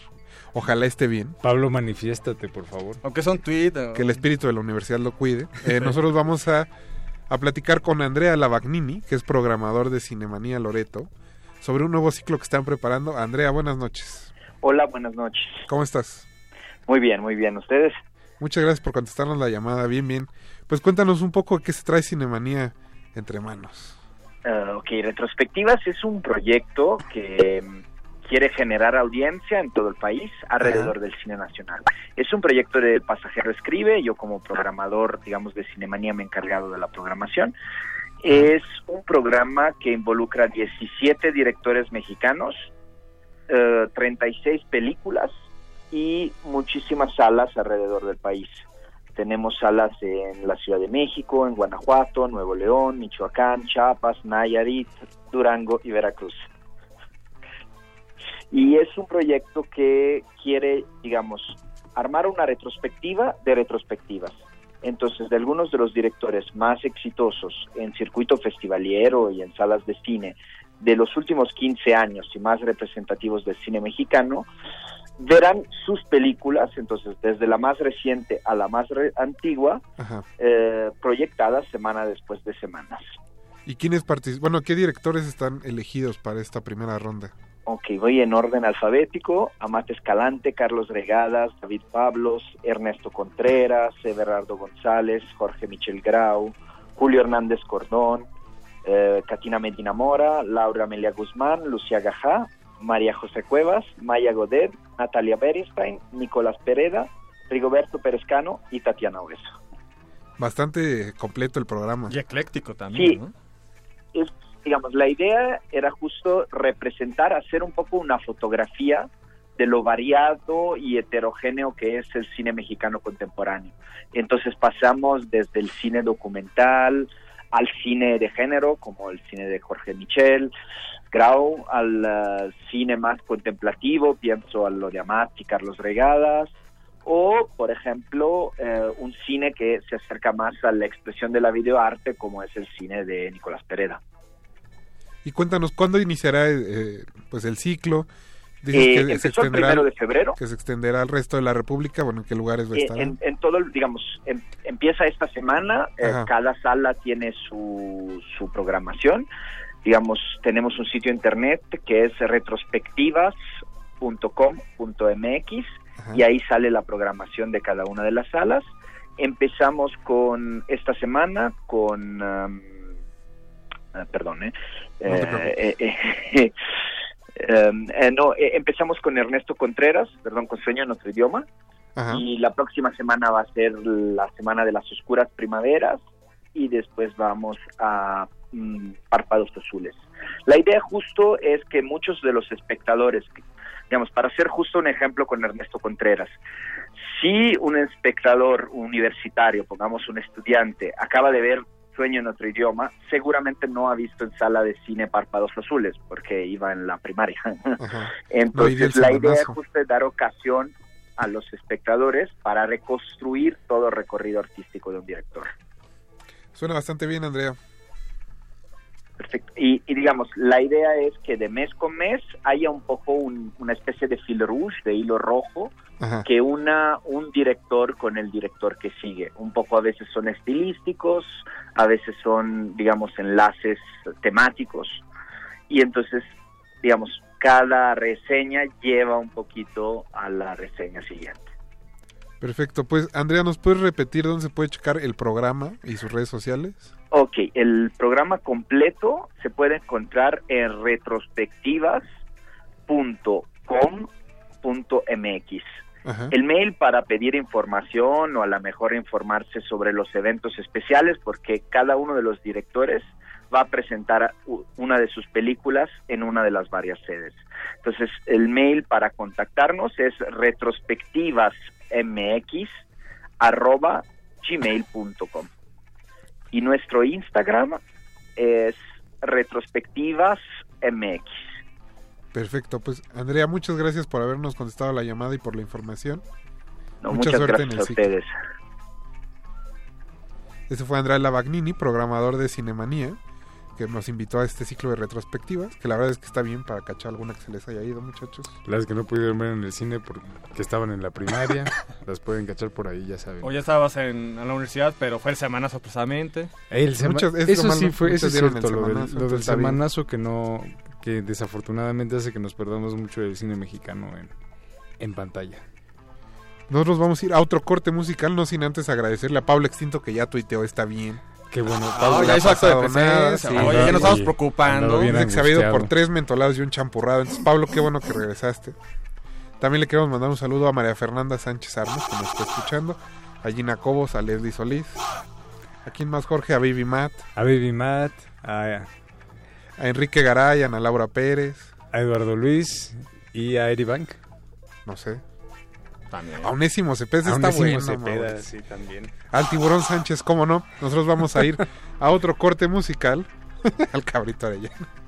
De parte de Mauricio Orduña, ese para el Cabrito Arellano. Ahora vamos a escuchar Sombra de Muchacha Normal, que es parte del soundtrack de Atrás hay relámpagos. No se despeguen.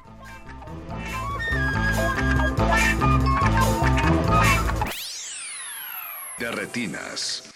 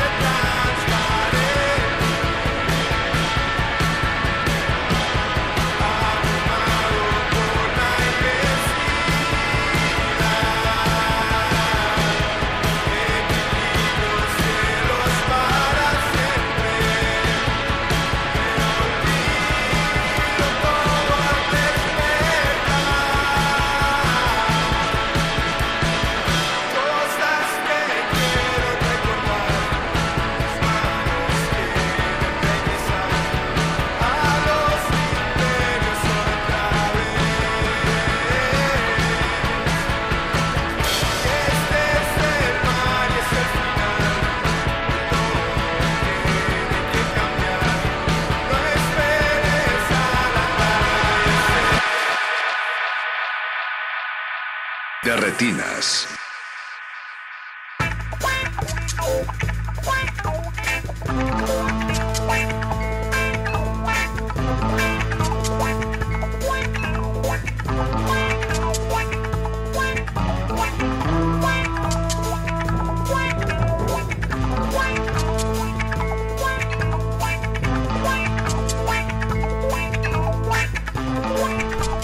Ya estamos de vuelta en Resistencia Modulada y en especial en Derretinas. Recuerden que nos pueden contactar a través de Twitter en arroba R Modulada y en Facebook como Resistencia Modulada. Le queremos mandar un saludo a Maximiliano Cruz, de Interior 13. Un abrazo. Un abrazo afectuoso. Y vamos a seguir con este programa, chicos. Nada más a Maximiliano Cruz. Nada más a Maximiliano Cruz. No, también queremos mandar un saludo muy, muy especial a Aranza Luna y a Mare Sánchez Armas. Pero de Interior afectuoso, 13, eh, afectuoso, cariñoso, que ojalá lo hayan escuchado las dos al mismo tiempo. Que lo hayan grabado, Que este, lo hayan grabado. que este mensaje, este saludo. Que sea la cortinilla de la distribuidora. Ahora sí, exacto. Ojalá. Pero en realidad tenemos un invitado muy especial en la línea para seguir con el programa. No- y no es Maximiliano. No es Maximiliano, él es. Julio Patán. Julio, buenas noches. Ah, caray. Ah, no. Perdón, nos equivocamos de Perdón, Julio. Esa era la siguiente llamada. ¡Ay! En la línea está Julio César Durán de Cineteca. Nacional. ¿Cómo estás, Julio? Bien, bien. ¿Pensaste que era la hora de opinar? Sí, hombre. ¿Ya estabas Pensé listo? que ya estaba en Foro TV. No, no, no. no. ¿Cómo estás? ¿Cómo, ¿Cómo te ha ido, Julio? Nos da gusto saludarte por primera vez este año de parte de Cineteca Nacional. Siempre es un sí, gusto bien, tenerlos en está- cabina. Pues ahí, ahí nos está tratando bien la el año. Pero cuéntanos, ¿ya tienen la siguiente exposición de la Cineteca? Sí, de hecho, eh, eh, ya es- se están afinando los últimos detalles de una exposición dedicada a Gaumont, esta Ay. legendaria casa productora francesa, así que, pues, ojo próximamente con eh, la comunicación y digo, pues todavía hasta el 3 de marzo tenemos a Hitchcock en la recta final. Y todavía hay películas de Hitchcock, ¿verdad? Todavía ahí todavía pueden encontrar una que otra película por ahí. Y ah bueno y bueno aprovecho eh, todavía tenemos eh, un par de charlas. No más bien ya nos queda una sola charla de, de Hitchcock. Va a ser el 23 de febrero que se va a llamar representaciones de género en el cine de Hitchcock. Lo va a impartir Elena López. Eh, pues ya saben que estas cosas son eh, totalmente gratuitas. Así que pues aprovechen. Pero que lleguen temprano, porque sí se han llenado, ¿no? Sí, sí, que lleguen temprano porque si no ya no alcanzamos boleto.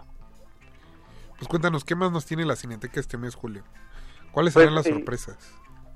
Pues las sorpresas es Creo que tienes un eh, ciclo de un cineasta que apenas está dando de qué hablar. un- una joven promesa. Una joven promesa del cine mexicano, por lo que tenemos entendido.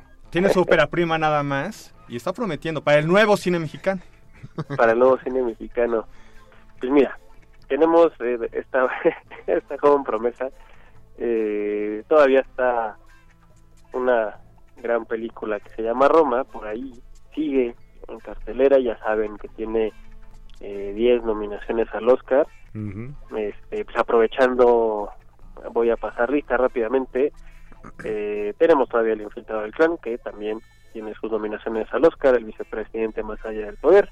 Tenemos por ahí la favorita de Yorgos Lántimos. Así que, este, pues, si están preparando sus quinelas, ahí están. Ahí están las películas. Y el 22 de febrero arrancamos con una retrospectiva de Alfonso Cuarón, eh, que va a incluir, sí, todas, todos, todos, todos sus largometrajes, sí, incluyendo Harry Potter, sí, incluyendo La Princesita, todo, todo, todo, todo, y eh, por ahí eh, un cortometraje que hizo en el CUEC todavía, así que este, pues, si quieren conocer la obra de esta joven promesa, pues ahí está. Pinta bien.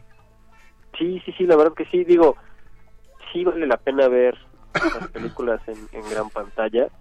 Eh, digo, yo, yo voy a, voy a repetir con, con Niños del Hombre, pero pues igual y nos da alguna sorpresilla que hayamos eh, pasado por alto por ahí en, en, en gran pantalla. Y pues ahí está a partir del 22. Si tuvieras que elegir, Julio, ¿cuál es tu película favorita de Cuarón? Perdón, pues es que hay que preguntarle al invitado algo. Pues Los Niños del Hombre, creo que creo que es mi favorita, de hecho. Y entre Black Panther y Roma, ¿cuál elegirías? ¿A cuál le darías el Oscar a mejor película, Julio? Sin pensarlo mucho, por favor. Híjoles, entre entre Roma y, y Black, o sea, solo puedo escoger entre esas, ¿no? Eh, no es se que- la puedo dar a Spike Lee. No, no, no. no se Bueno, a ver, arma tu quiniela, mejor película. Mi quiniela, no, bueno, en quiniela porque estoy pensando en, en ganar un jugoso premio por ahí. Yo votaría porque va a ganar Green Book, pero si yo fuera, es- esa no si yo la fuera tiene. el Oscar, ¿Esa no la manejas, carnal? ¿Cómo, cómo? La de Green Book no la esa, manejas. esa no la, ¿Esa no la tienes? No, esa no te la. Uy, así no que chiste. ¿Ya viene clon o es BCD? Este, seguramente con los amigos de, de, de la entrada de mayorazgo. Seguro. Sin dudarlo. Bueno, pa- este, si no tienes Green Book, pero sí tienes la, la nueva de Corea. Sí, ya viene, ya viene, este, en nada va a estar ya eh, oficialmente. Eh, digo, los que no la pudieron ver en, en la 65 muestra, pues ya, ya está nada de estrenarse.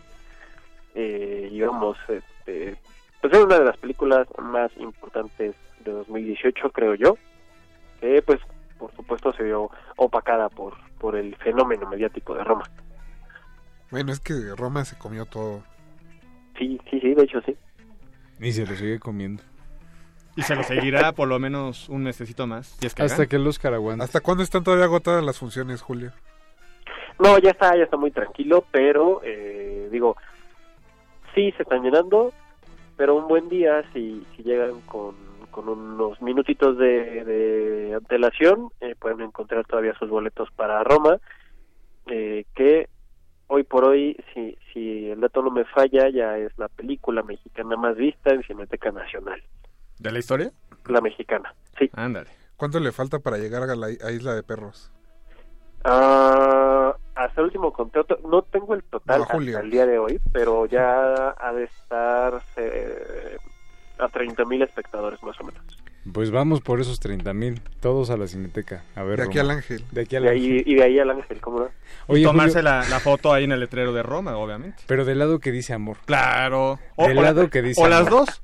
En el- Oye, pero Julio, yo te quería preguntar sobre los clásicos. Sé que este, sé que este mes en particular tiene una película de nuestro queridísimo Roger Corman en sus carteleras.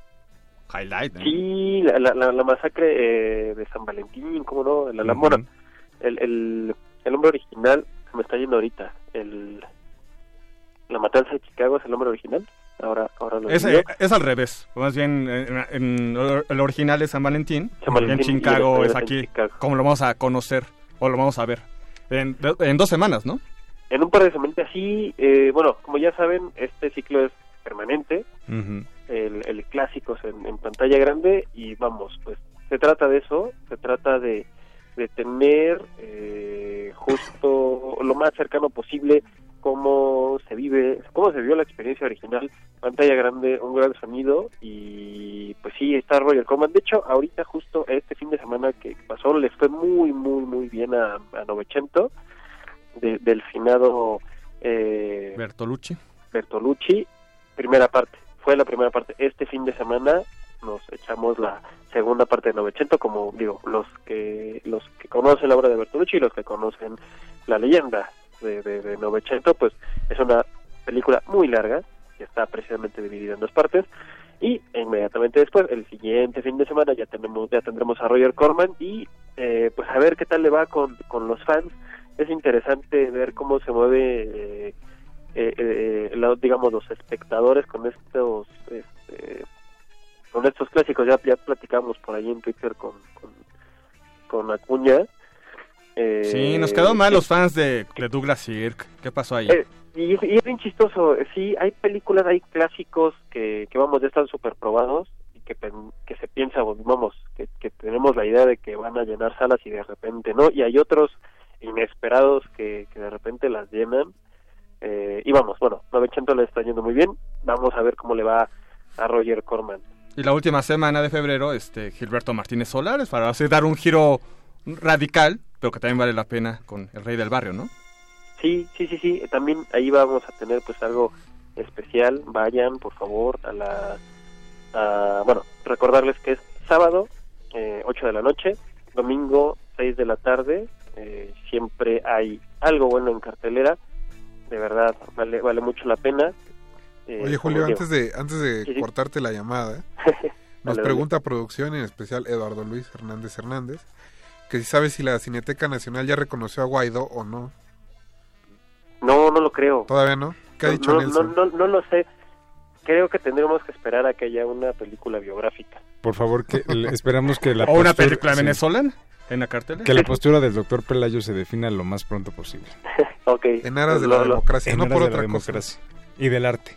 Y del arte. Julio, Sí. pues muchas gracias por habernos contestado. No, ustedes. Esperamos no haberte quitado mucho tiempo. No, nunca, nunca es una pérdida de tiempo platicar con ustedes. Y nos vemos pronto en la Cineteca. Claro que sí, pues los esperamos por allá y pues visiten la página de internet cinetecanacional.net. Ahí nos estamos viendo. Un abrazote. Un abrazo, Igual. Jules. Nosotros vamos a escuchar mi próximo movimiento de Él mató a un policía motorizado. Todavía el soundtrack de eh, Atrás hay relámpagos, no se despeguen. Vamos a re- al comercial.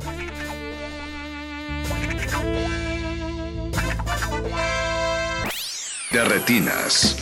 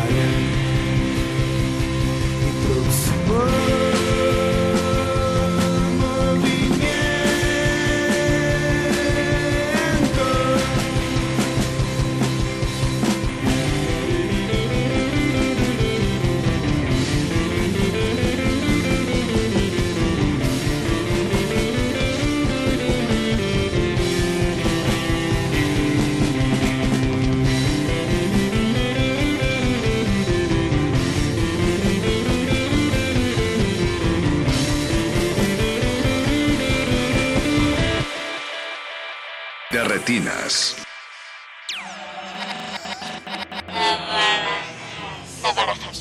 Sin gran publicidad, sin juguetes coleccionables, sin alfombras rojas, butacas finas, ni sonido envolvente, también hay cine. Navarajazo.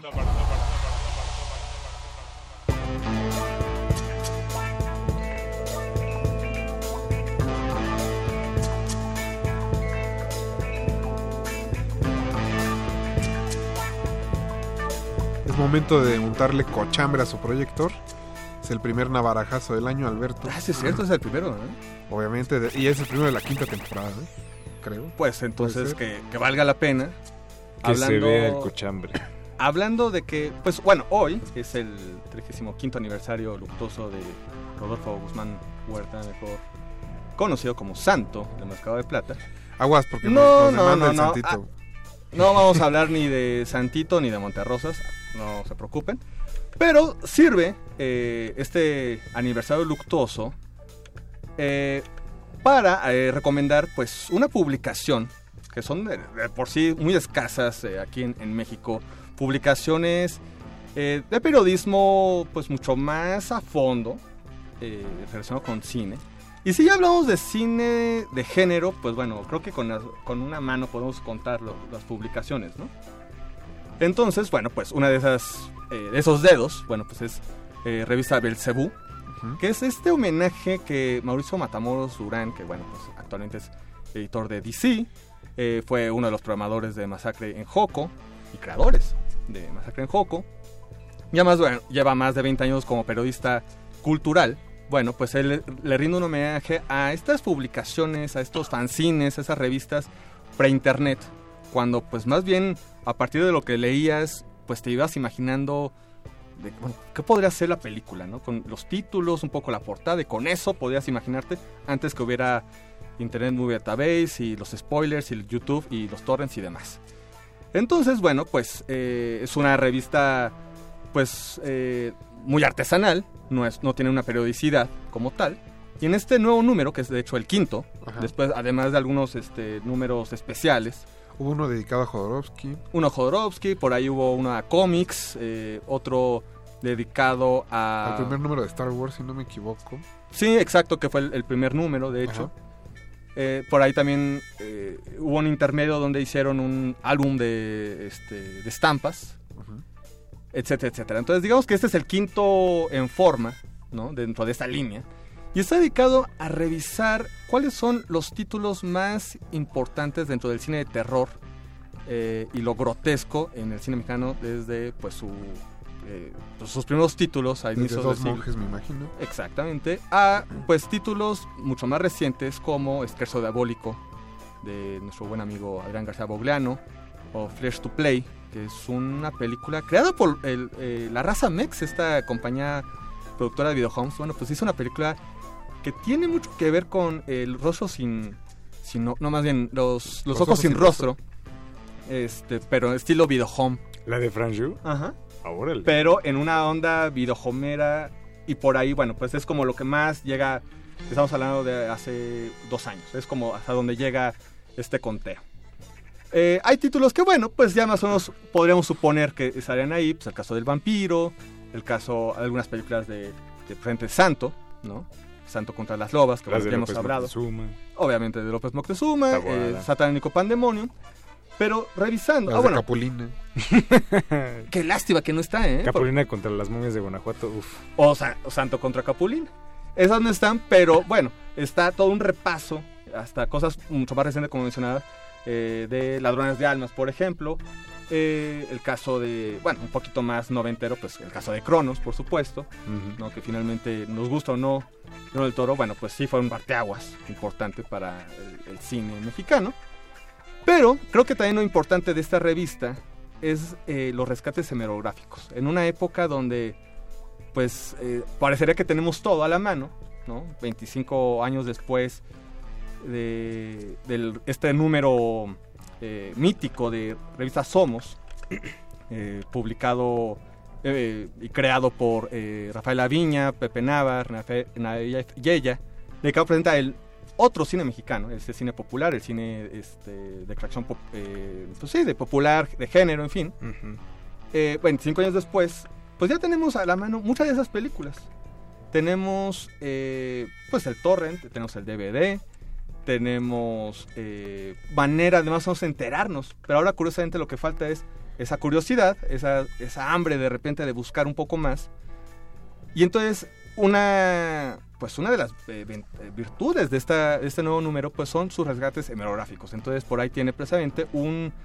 eh, un texto, un, un artículo dedicado a las historietas de Santo, que se publicó hace 20 años, frente también en Revista Somos, fue un número dedicado a, Santo. Bueno, pues ahí Mauricio Matamoros escribió acerca de el eh, esplendor y ocaso de esta historieta, ¿no? Eh, cuánto- cuántos tirajes sacaron, cuál fue su influencia, eh, etcétera, etcétera, ¿no? Por ahí también hay una entrevista eh, que se le hizo a Blue Demon, también está, bueno, Santo, bueno, también está Blue Demon, que fue la última entrevista que se le hizo a este luchador. Eh, unos meses después fallecería. Entonces, bueno, pues es como un rescate también muy importante. Eh, por ahí hay una entrevista a Germán Robles, ¿no? Que al principio como que se queja un poco, ¿no? De, esta fama que alcanzó con el vampiro y con el varón del terror. De repente como que sí dice, bueno, pero pues todo bien que en el extranjero me hayan visto, ¿no? O sea, como que tiene o tuvo dentro de su vida ese amor y odio hacia esas películas. Y ahí eh, creo que también es algo muy interesante. Un rescate eh, de una crónica que hizo el guion- co-guionista de este, Alucarda, que fue al Museo del Chopo a eh, ver cómo estaba filmando Juan López Moctezuma la mansión de la locura. Pero lo curioso del caso es que esta crónica se publica en una revista llamada El, una revista para caballeros, de lo- eh, muy famosa en los años 70. Y Es la, entonces- es la misma que hace emocionar a este. Ah, se me fue su nombre. Al de Roma, que ahora pues. Eh, ¿A Fermín? No, de, no, no, de la revista Caballeros, uno de los. Pues es. es- el de la hora de opinar, ahora sí es ese.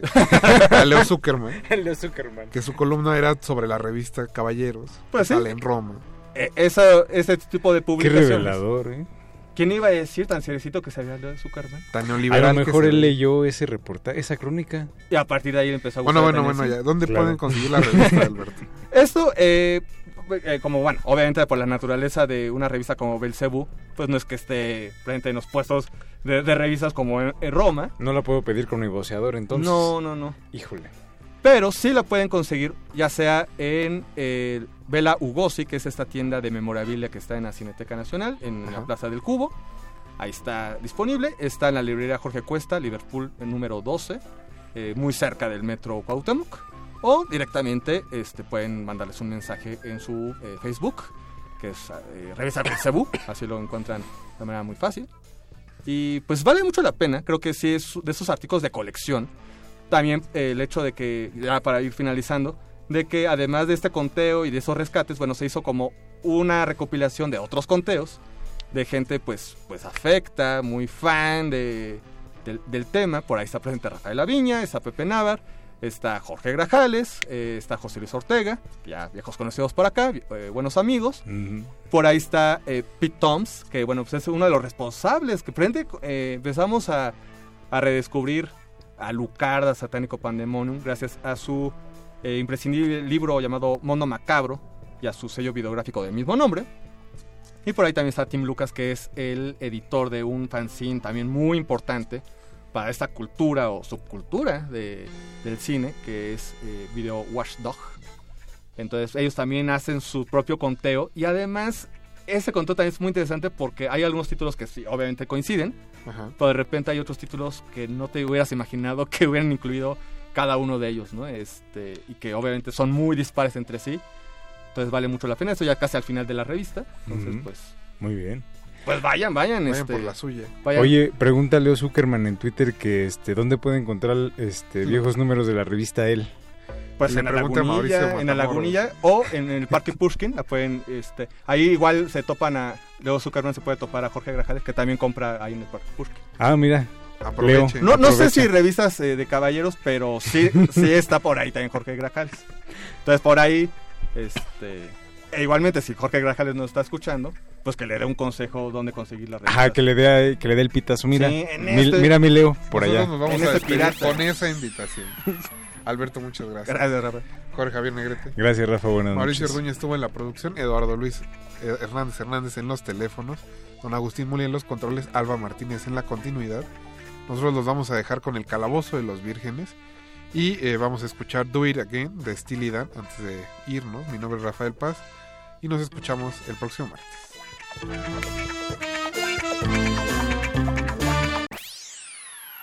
de retinas.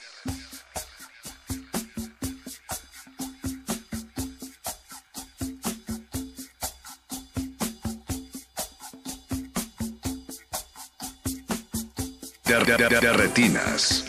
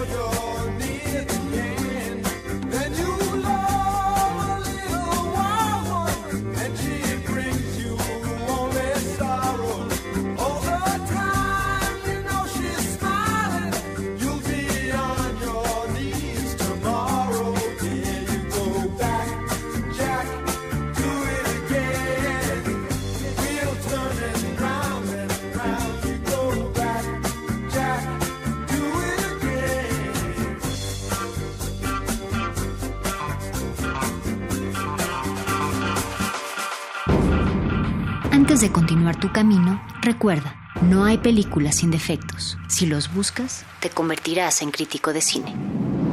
De, de re- de retinas.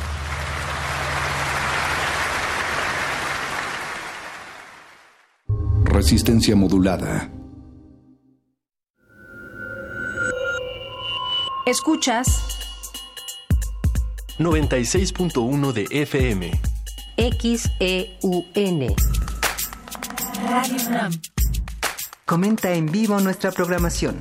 Facebook Radio UNAM. Twitter arroba Radio UNAM. Radio UNAM. Experiencia sonora.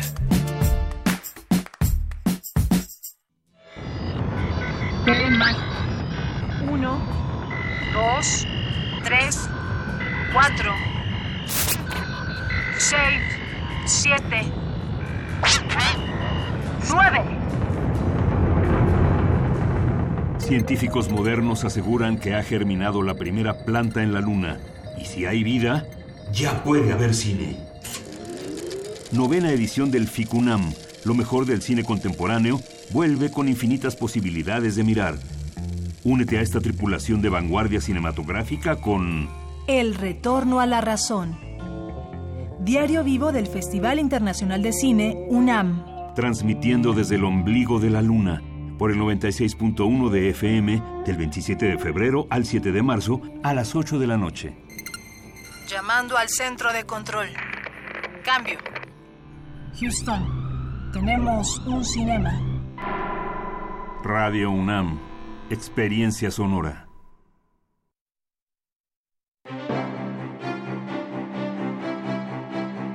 Museo de Arte Moderno abre sus puertas a la exposición Adictos a Remedios Varo, Nuevo Legado 2018, conformada por 250 dibujos, cerca de 30 carpetas, 225 libros y unos 220 objetos personales seleccionados de su archivo. Además, 311 libros que tratan sobre su obra. Adictos a Remedios Varo, Nuevo Legado 2018, se puede visitar en el Museo de Arte Moderno Chapultepec, Ciudad de México. La Facultad de Medicina de la UNAM, a través del Departamento de Psiquiatría y Salud Mental, ofrece a la comunidad universitaria los servicios de su Clínica de Atención Integral para las Adicciones. De lunes a viernes de 10 a 18 horas. Para más información, comunícate al teléfono 56 23 21 27 o consulta la página www.psiquiatria.facmed.unam.mx. Resistencia modulada.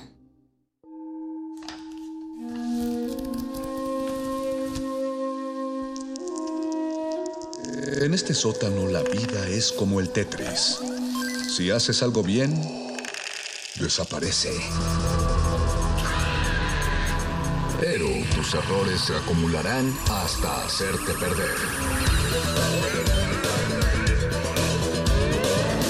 Hay quien dice que la vida solo te da una oportunidad.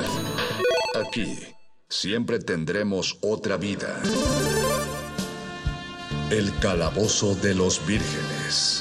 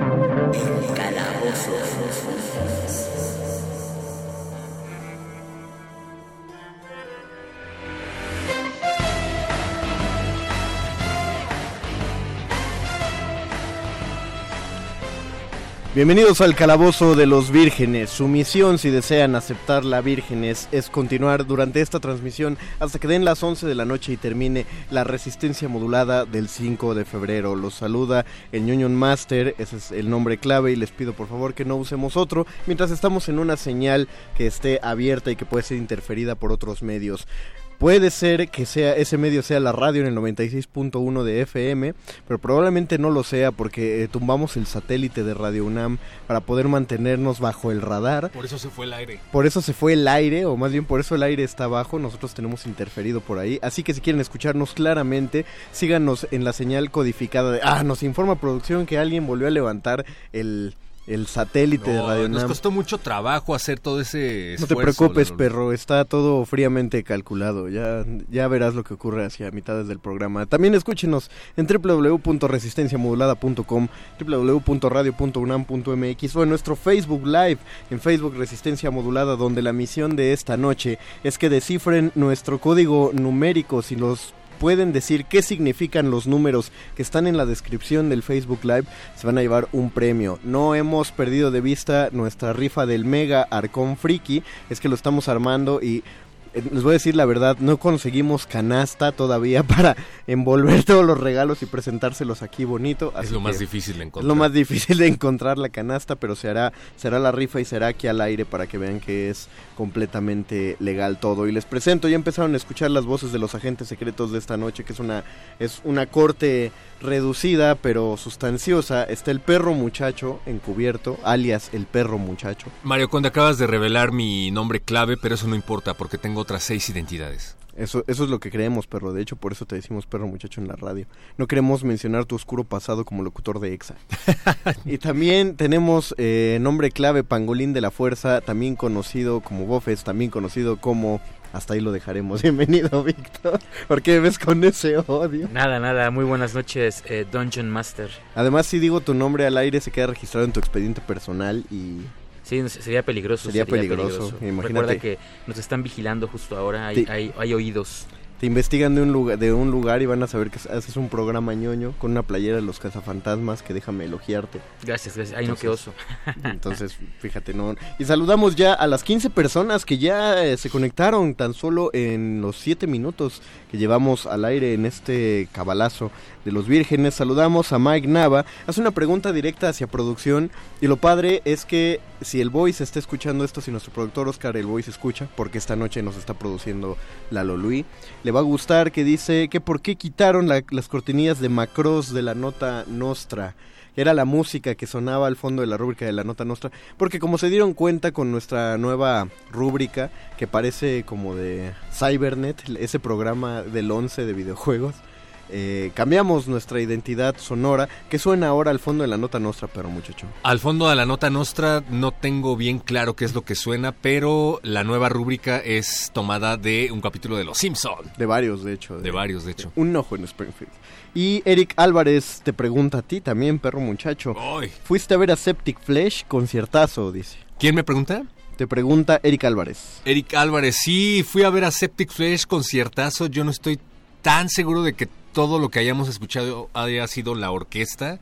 Pienso que en algún momento utilizaron pistas, sobre todo en The Vampire from Nazareth, pero no sé. Y, y fue un conciertazo, como bien dices, me la pasé bien a pesar de todo. Cuando convertimos este calabozo en un En metálisis. Metálisis. Es, escúchanos el viernes. Agradecemos y despedimos a don Agustín Mulia que deja los controles porque los llaman, lo llaman para una operación secreta. Gracias. eh, no decimos más de su ubicación, don Agus. Quítame las galletas, Pame. Usted va a ser el superagente 87, don Agus. Un- uno, uno después. Y Hugo Irineo nos da las buenas noches. Le damos buenas noches a Hugo Irineo. Daniel Felipe Vázquez Román también nos saluda. Nos pregunta Milka Nava, a la que le mandamos un saludo. ¿Cuál es el tema de hoy? El tema de hoy, amigos, es espías. Espionaje en general, este, ya que la resistencia está hablando acerca de los algoritmos y de las probabilidades de que alguien se filtre en nuestros datos personales a través de los dispositivos en los que le regalamos toda la información al mundo. A la CIA. A la CIA, principalmente. Saludos. A Mark Zuckerberg. Déjame acercarme al micro de mi celular. Saludos a la CIA. Hey, hello, hello. Miren, hago un programa ñoño. Apolo Diggle dice saludos vírgenes, bienvenidos sean y me gustó mucho su nueva entrada. Ah, qué bueno que te gustó, hermano. Qué buena onda que nos dejas estrenar con, con orgullo nuestra nueva identidad. Vamos a hacer... Si te gustó, la escribió Mario Conde. Si no, quién sabe quién la hizo. Un hechicero es. lo hizo. Un hechicero lo hizo. Todo lo que no les gusta del calabozo lo hizo un hechicero. Un, un encantador, diría Don diría Don Quijote. ¿no? Quijote. Claro. Vamos a hacer una nuestra primera pausa musical para entrar de lleno al tema de espías. Ustedes díganos el espionaje en cuál de los juegos, en cuál de las películas o en cuál de los cómics, de las ¿De qué más hay? De novelas, hay novelas de espionaje porque de ahí salió el 007. ¿Cuál es su personaje o su historia de espías favorito? Y les recordamos, hay un código numérico en nuestra transmisión de Facebook Live. Si pueden ustedes traducir y decir qué significa, entonces se van a llevar un premio. Vamos a escuchar de el ya fallecido hace poco Chris Cornell, la canción que hizo para una de las mejores películas de James Bond que se ha hecho, que es de las recientes, la de Casino Royale. Esto es You Know My Name en El Calabozo de los Vírgenes. Cambio y fuera, agentes.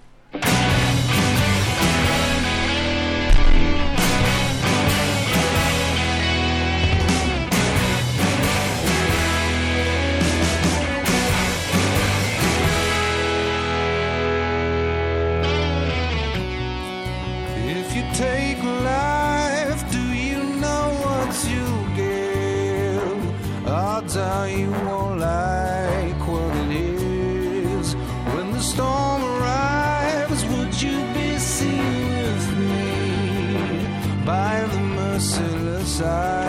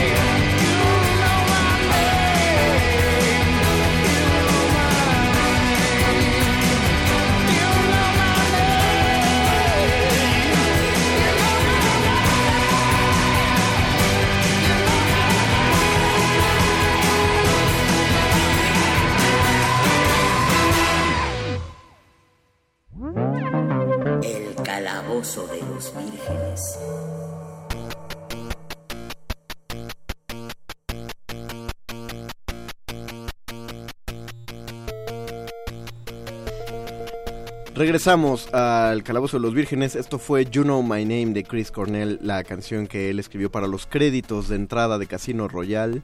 Mi querido Dungeon Master, yo tengo una duda que me, acosa desde que este programa ¿Se comenzó.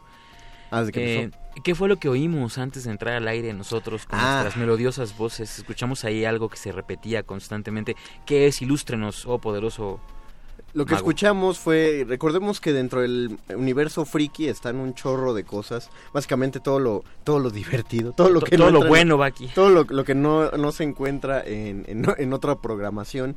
El sonido que escuchamos al empezar el Calabozo de los Vírgenes fue lo que es conocido en internet como The Buzzer, eh, o, el, o el zumbido o el zumbador que es una estación rusa, una estación de radio rusa que nunca deja de transmitir y se descubrió como a, finales de los 90. eh, se, encontró la señal, muchos radioaficionados han grabado. En YouTube pueden encontrar videos de hasta 20 horas continuas de la programación de The Buzzer, porque lo que suena la mayoría del tiempo es solo un zumbido, este zumbido intermitente que sonaba al principio y al final, pero de pronto, en algún momento que nunca es el mismo momento del día, se capta una voz que empieza a decir nombres eh, y palabras en, en ruso. De hecho, ya se identificó dónde está la estación. Es automatizada, no hay nadie ahí, es una torre de transmisión y es este es militar la instalación. Pero lo que llama la atención también es que no hay, así que digas, una gran seguridad alrededor de la, de la torre. Y, ah, mira, la Luis nos hizo el favor, creo, de volver a poner. Y, lo, y, otra cosa es que aunque ya se descubrió y ya se dijo así hacia todos, eh, por todos lados, que, que se sabe la ubicación de la estación de radio, el gobierno ruso ni se pronuncia, ni ha prohibido, ni ha negado, ni ha prohibido el paso, entonces no saben qué es lo que se transmite ahí. Por supuesto que lo más probable es que simplemente sea una prueba de, de- una, una, ta- una torre de, de transmisiones de prueba, es decir, como mantenerse al, al aire, que, que lo estén monitoreando todo el tiempo, que no diga nada como muy trascendental porque pues por alguna razón no lo han codificado en una onda más difícil de captar que por la de un simple Claro, está hecha para que se escuche. Está entonces, hecha para que se escuche, pero lo que sigue siendo el gran misterio es que nadie sabe pues para qué sirve. ¿no? Claro. No es como otro de los misterios que había en internet, el de WebDriver Torso, que eran que son videos de 10 segundos donde solo tenían un tono de frecuencia y aparecían colores blancos, eh, cuadros de color blanco, azul y rojo. Y todo el mundo pensaba que eh, en, la, en el canal de YouTube de WebDriver Torso se han subido miles, miles de videos porque se sube un video cada minuto.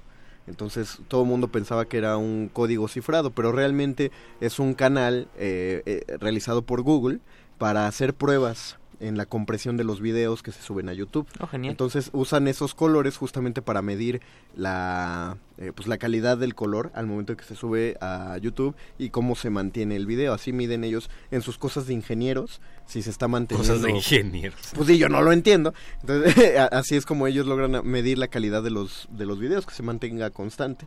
Entonces era un canal de prueba en el caso de WebDriver. Torso. Pensé que tenían encerrado a un nerd todo el día viendo videos. Muchos, muchos lo pensaban, muchos lo pensaban y de hecho Google alimentó, este, bueno, lo- los ingenieros a cargo del proyecto alimentaron el mito, se divirtieron muchísimo en internet porque mucha gente empezó a, a obtener atención del canal. Entonces, como no era totalmente inofensivo, pues los programadores se divirtieron. Son muchos de estos eh, mitos de la red que Ajá. suenan como muy eh, siniestros, pero que a la mera hora resultan serlo no tanto y hasta unanimidad, como el de la Deep Web, ¿no? Exactamente, o sea, lo, lo que lo hace siniestro es el hecho de que sentimos que conocemos poco a propósito de él. La Deep Web, eh, por el puro nombre, ya suena bastante, bastante heavy, ¿no? Y por las formas que tienes que utilizar para entrar. Sí, O que sea, tienes- tienes que descargar un programa, que no eh, detecte tu ID y que tienes que poner el Tor y no sé qué tantas cosas para encontrarte ajá. un video que seguramente vas a encontrar en Vimeo. Exactamente. Sí, o sea, hay, hay, hay, hay pocas cosas, hay que navegar muchísimo en la Deep Web para encontrarte algo algo enteramente interesante y que digas, no manches, esto está esto estaba súper escondido. Pero, pero claro que esto que están diciendo ustedes dos tiene todo que ver con, con el tema de hoy y en muchas cosas porque hacemos ese tipo de cosas como ocupar programas para navegar internet y hay internet que se llama deep web porque eh, lo que muchos no saben y que deberíamos de saber todos al usar internet es que la mayor parte de los sitios que vamos a llamar populares, mainstream, los sitios que usamos frecuentemente, Abiertos, pues. Están constantemente monitorizados, ¿no? Eso es algo que tenemos que asumir. Todo dato que nosotros subimos a internet en ese momento se convierte en un dato público y su dispersión es eh, potencial y exponencial de tal suerte que algo que llega a internet difícilmente sale de ahí. Hay, hay palabras que se monitorean. to- hay- Hay toda una oficina lleno de, lleno de personas, porque eso no lo puede monitorear una computadora, lleno de personas que están revisando las búsquedas de Google. En Estados Unidos, por ejemplo, y es un secreto a voces, si tú googleas la palabra bomba, eh, no, no es que sea ilegal. Irrumpe el FBI en tu puerta. No es que, exacto, no es ilegal y no es que el FBI va a llegar a tocar, pero sí se va a activar algo en los algoritmos de Google y un monitor va a empezar a revisar tus búsquedas. Porque eh, esa palabra llama la atención más que cualquier otra palabra. Si tú escribes bomba casera, te ponen mucha más atención. Por eso eh, allá en Estados Unidos sí es legal dentro de investigaciones policíacas revisar tu historial de investigaciones eh, de, de búsquedas de Google. De ahí que salió el caso en el que a los que estaban los que fueron parte del atentado de los atentados de Boston, creo, Boston, que muchas de las evidencias estaban en el iPhone de uno de ellos y le pidieron a Apple que desbloqueara el celular y Apple se negó porque mm, era, era el gran debate donde el FBI este, decía que en ese celular estaban eh, estaba información clave para los atentados, pero al mismo tiempo Apple dijo, y como sabemos nosotros, o sea, nosotros tenemos un contrato de confidencialidad Claro. ¿Cómo sabemos nosotros que al, re- que al desbloquear este celular no les estamos dando a ustedes FBI los medios para que desbloqueen cualquier aparato de Apple eh, que nosotros fabriquemos? Claro que es un dilema eh, eterno, ¿no? Entre la privacidad y la, y la legalidad de muchas cosas. O sea, yo tengo derecho a que mis dispositivos permanezcan eh, cerrados y bloqueados. Sin embargo, uno, uno a veces sin darse cuenta autoriza, ¿no? Muchos eh, flujos Sí, de hay, información. hay contratos inmensos que jamás leemos. Porque es coercitivo, o sea, ¿en qué momento voy a poder utilizar una aplicación si me dice, voy a ingresar a tus fotos, ¿permites Ajá. o no permites? Pues sí, quiero usar Instagram, vas a tener que ingresar a mis fotos, ni modo, es como, no tengo tanta opción. Y ha, y ha funcionado, ¿eh? Hay un caso de un tipo que secuestró a una pareja y, y, o sea, los mató. Pero eh, eh, monitoreando su computadora, o sea, revisaron y encontraron varias compras del tipo en Amazon. Y aparte el tipo se echó muchísimo de cabeza porque él había comprado una pala, un set de cuchillos. Buscó en Google unos cómo secuestrar candados. parejas. Casi, casi, porque sí, sí escribió, o sea, sí compró por internet todos los utensilios que usó para los asesinatos y además sa- eh, sádicamente se dio a la tarea de recomendar los productos eh, describiendo sus crímenes. O sea, la- aunque es, es, es gracioso, pero ocurrió así. O sea, él decía, este, él, eh, por ejemplo, de la pala que compró para enterrar los cadáveres. Dice, eh, el tamaño es muy cómodo para llevar en el maletero de tu auto. Así lo puedes llevar al bosque y nadie sabe que llevas una pala. Lo único que le falta es un enano que vaya con la pala para que te ayude a hacer esas fosas tan cansadas. O sea, así... Tenemos que hablar de Kevin. Exacto. Sí, perro. Y bueno, me imagino que por esa razón nuestro tema de hoy, que es este agentes secretos y esas cosas, pues tiene todo que ver con esto y además ellos sí previenen y cuidan que no los estén monitorizando, ¿no? Tienen una cantidad enorme de tecnología que funciona precisamente para volverse eh, irrastreables. A mí me parece que, que, curiosamente el, el espía más que ir en dos caminos de esconderse, un espía casi siempre va en, en el sentido de lo que sabe, Claro. de lo que busca. Vamos a ver qué más comentarios hay. Nos manda saludos Daniel Felipe. Eh, Oli. Ah, esto ya los habíamos leído. Diana Janet dice, Oli vírgenes, hola Diana. Pablo Cervantes Méndez, tuve que entrar a Facebook Live para recordarles que también hay Twitter. Ahí les encargo, ñoños. Ah, yo estoy aquí en Twitter. Pero muchacho está en Twitter. Rodolfo Salinas, saludos brothers, saludos Rodolfo. José Luis Martínez, saludos. Hugo Irineo, Inspector Gadget, cuenta como espía, Víctor. Pero por supuesto. que Es el espía. Que, que ahora de- debo contarles una tragedia terrible. Subieron a, net, a Prime, perdón, a Prime Video eh, la serie de Gadget. Lo triste es que no tiene el doblaje original. Si ustedes recuerdan el doblaje que oíamos nosotros cuando éramos niños, Era él se llamaba Inspector Truquini. Truquini. Y ahí se llama eh, Inspector Gadget, pero es un doblaje que no, no identifico de qué país es. Y es un doblaje bastante. ¿No es frustrante. nuevo? No, se, se oye viejo. Es un doblaje que no sé de dónde será. Órale, no me acordaba que le dijeran Truquini. El Inspector Sí, Truquini, era ese era su nombre. En español, por lo Era, menos. pasaba en el 11, ¿no? El Sí. inspector Truquini. Sí, sí, sí. Hay una teoría también ahí de internet de quién es el inspector Truquini porque está mezclada a la Robocop. ¿Cuál era el enemigo del inspector Truquini? Garra. Garra. ¿Y, co- ¿Y qué es lo que se veía de Garra? La mano nada más. Solamente la mano y el gato que tenía al lado. La teoría de internet dice que en realidad eh, Truquini era un policía, el cual sufre un terrible accidente y entonces la policía lo reconstruye con todos los gadgets Guau. que, que conforman el cuerpo y que vuelven al inspector Truquini. Pero resulta que en lugar de reconstruir el cuerpo, más bien construyen otro cuerpo para que se haga cargo de la familia de Truquini, que es la, la chavita esta que tiene y el perro. Pero eh, en realidad sobrevive el verdadero policía y al sobrevivir se da cuenta que lo acaban de reemplazar y acaban de reemplazar su vida. Y ese policía original se vuelve Garra.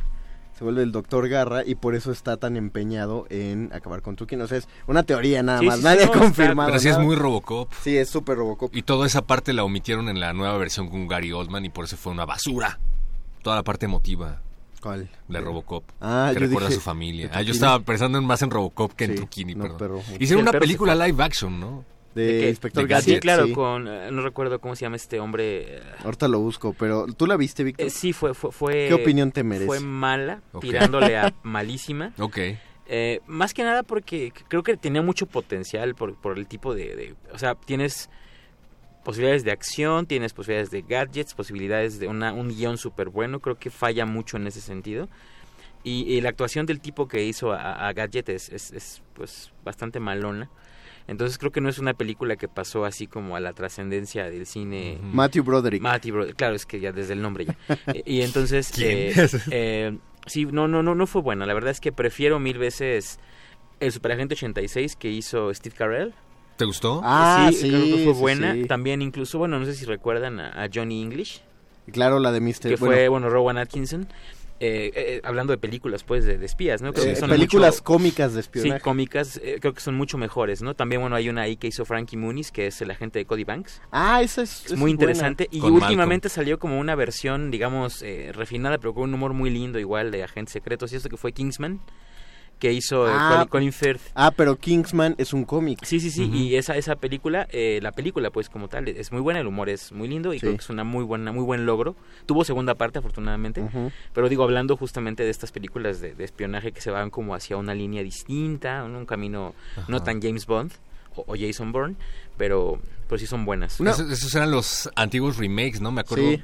Se me está ocurriendo Misión Imposible y algo que fue también un hitazo, Los Ángeles de Charlie. Claro. Creo que fue Ah. más trascendente que la serie original, ¿no? La, la película de Los Ángeles de Charlie. Hicieron sí. tres. Yo recuerdo Y eran que- malísimas. Sí, Bueno, yo todas eran, que eran malas, pero sí causaban mucha... eh, creo que eh, era otra generación de nostalgia, porque al menos la generación de mis papás estaba como muy sorprendida. De, ah, no manches, una película de Los Ángeles de Charlie. Y yo, ¿y quién es Charlie? No, yo, ¿Quiénes yo son ni, Los Ángeles yo de ni Charlie? sabía que había existido antes la, la, la saga, bueno, la, la franquicia, y fue, mi hermano sí sabía, digo, por- ya lo dijimos. Sí, y este... Saludos a Charlie. Por y- cierto. Por cierto. y este, y entonces pues sí, sí fue como una, una cosa muy rara. Yo la vi, no creo que sean malas, claro, yo tenía como muy poca edad como para poder ver si eran malas o no. Eran divertidas, que creo que es lo que uno buscaba. Eran divertidas, Eran sí. divertidas. Y, y Y di- dicen que, que tenía muchas cosas muy apegadas a la serie original. eso es lo no bonito de un remake. Eso sí no lo o sea, sé. que pero- apeles a la nostalgia. ¿Y, y qué opinan de Austin Powers? Austin Powers nunca me ha gustado, ¿No te gustó? O Creo- sea, entiendo los referentes. Creo que hay unos chistes buenísimos. Hay otros tremendamente ramplones, pero hay unos que sí me tuercen de risa. Me gustaba el soundtrack. El soundtrack se volvió Sí, claro. icónico cuando... Pues ma- una de las canciones de Madonna. Sí, claro, era- yo, yo tengo issues en general con Mike Myers, o sea, yo tengo... Te causa malestar, sí, Mike me, da malestar. A mí también. Hasta en el gato. El tipo no me Sí, cae. En o el sea, gato en el sombrero. En general, exacto, me da como... Asco. Sí, eh, Ah, bueno, sí, ya sabía. Es que es lo que todo el mundo dice. Sí, entonces no sé, creo que, que, que la película no me parece mala, al contrario, creo que es un personaje además que me parece muy eh, interesante, es, es lindo el personaje, pero eh, él me repele un poquito. De hecho, creo que no, no, no me repele en Shrek porque no tengo que verle la cara, básicamente. a mí me gusta la idea de que hayan hecho este tipo parodia del 007, que es Mike Myers. Pero sí, yo concuerdo con Víctor. A mí, en general, la personalidad de Mike Myers no me gusta. Es que yo soy muy intolerante para los comediantes. El único que me ha hecho reír verdaderamente es eh, Ace Ventura, el detective de mascotas. Bueno, eso, eso- eso es más otra línea. Pero así los comediantes en general, con ese humor gringo ramplón, como dices, tipo Adam Sandler, tipo Mike Myers, no, no ¿Saben, puedo. ¿Saben cuál me gusta? Que entra, que entra como en categoría de espías y a, na- a- a la mayoría de la gente no le gusta, pero a mí me pareció una gran película cuando la vi y hasta la fecha yo la compraría si la encuentro en una tienda de películas. Wild Wild West. Que también es un remake de una serie.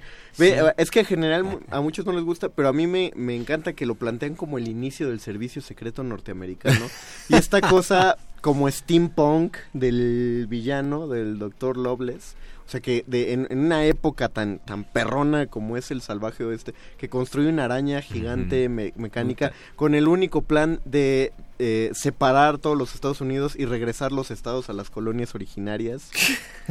Soy- perro, no me digas. que Número no- uno, ¿tú sabías que por esa película Will Smith decidió declinar el papel de Matrix que los Wachowski habían escrito pensando en él? Sí, claro, Will Smith Pero qué iba bueno a que lo hizo, Neo. ¿eh? Qué Sí, bueno que lo hizo pero qué porque bueno que lo hizo. Neo Sí, no, además yo creo sin, que- sin, eh, Keanu Reeves no es Neo. Y es que aparte eh, Will Smith no puede hacer nada que, sin, sin que dejar... piensas en el príncipe del rap. Deja eso, sin dejar de ser gracioso.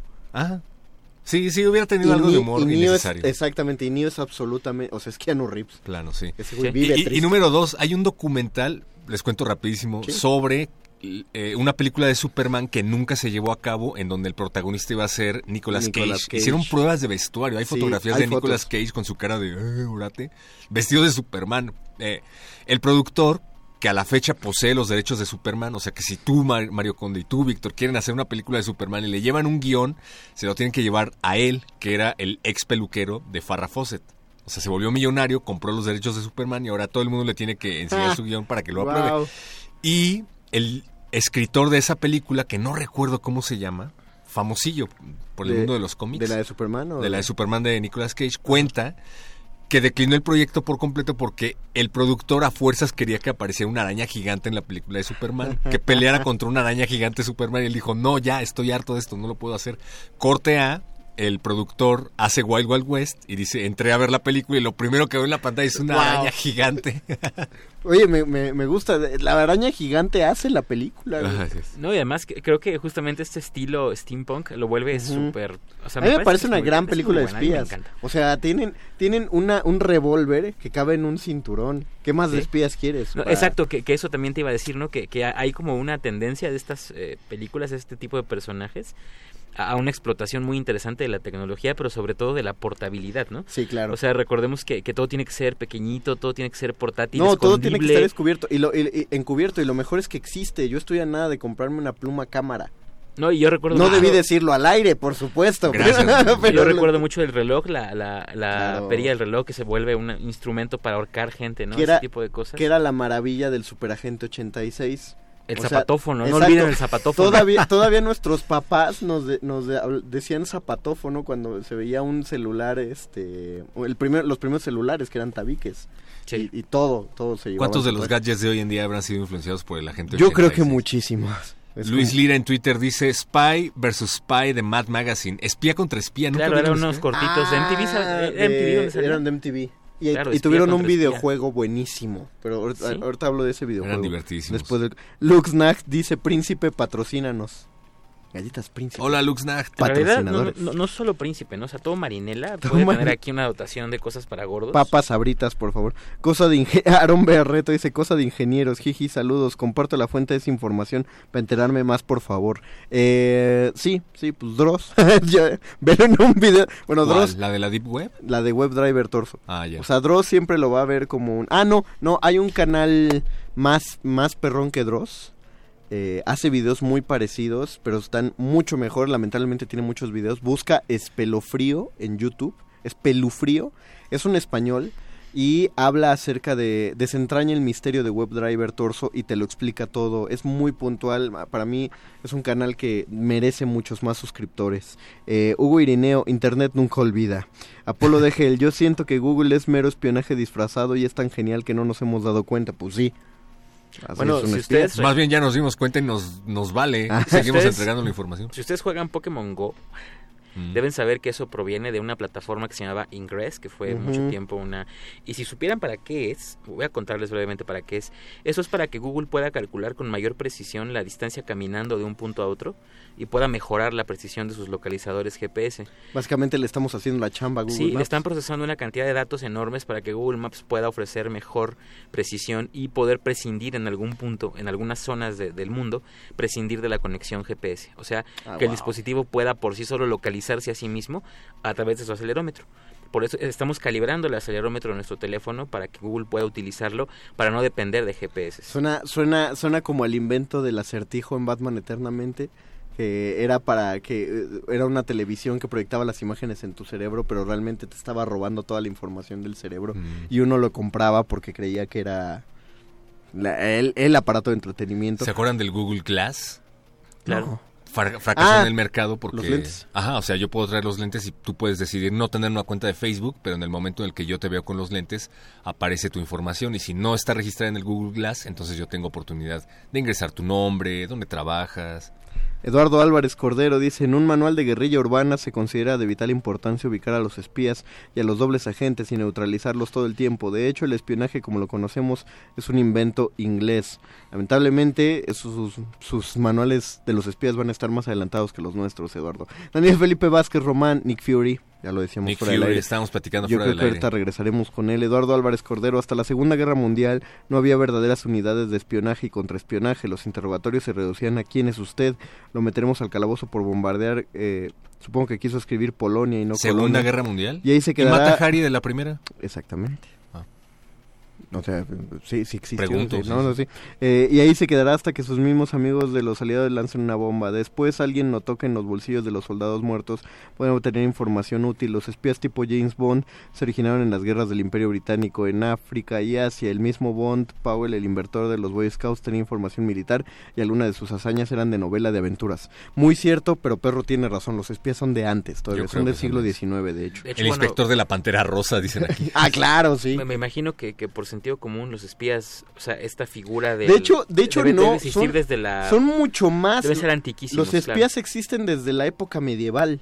Yo, yo, yo- de yo- los yo seno- iría hasta más lejos. De ¿eh? los señor, cuando menos sí hay registro de señores feudales enviando espías a otras ciudades, a otros feudos para eh, obtener información para invasiones. Claro, y Sí, agentes dobles y... Exacto, pues son simples viajeros recopilando información. Sí, existen desde mucho antes. en las tabernas, ¿no? La gente que andaba escuchando, lo- los, los viajeros que entraban y salían, es una figura típica de un juego de rol. Claro. Siempre hay un fulano ahí que sabe todo porque se la vive en la taberna. Escuchando. Apolo Degel, digan lo que digan, Austin Powers y Ace Ventura son la neta del tema. Ace Ventura sí. Pero él es detective, no espía. María Salas, hola chavos, buen programa. Hola María Salas, buenas noches. Chipetotec, saludos queridos vírgenes. Eduardo Álvarez Cordero, Colonia, la ciudad alemana. Con... Ah, bueno. Tiberius Carrasco, saludos cordiales a todos. Excelente programa. Una pregunta, ¿hay alguna pista para el código? No. No. Solo les diré que es secreto y que uh, se traduce en palabras. Vamos a escuchar la segunda rola de la noche, que ya que eh, escuchamos la de eh, la de Casino Royale de Chris Cornell, ahora vamos a escuchar la de Skyfall, que, que cantó, ¿tú sabes quién cantó la de Skyfall, Víctor? Es esta señora Adele. Adele, exactamente. Vamos a escuchar Que Skyfall. no es mi favorita de, de los dos temas de James Bond de las últimas películas. No, no, la mejor creo yo que es la de Chris Cornell. Sí, yo pero creo esta merece la pena también. Está, está pasable, está pegajosa. Sí la dejé en segundo lugar, no la logré. Perfecto, pues vamos a escucharla. Regresamos al Calabozo de los Vírgenes. Decodifiquen el código de Facebook Live. Calabozo de los vírgenes.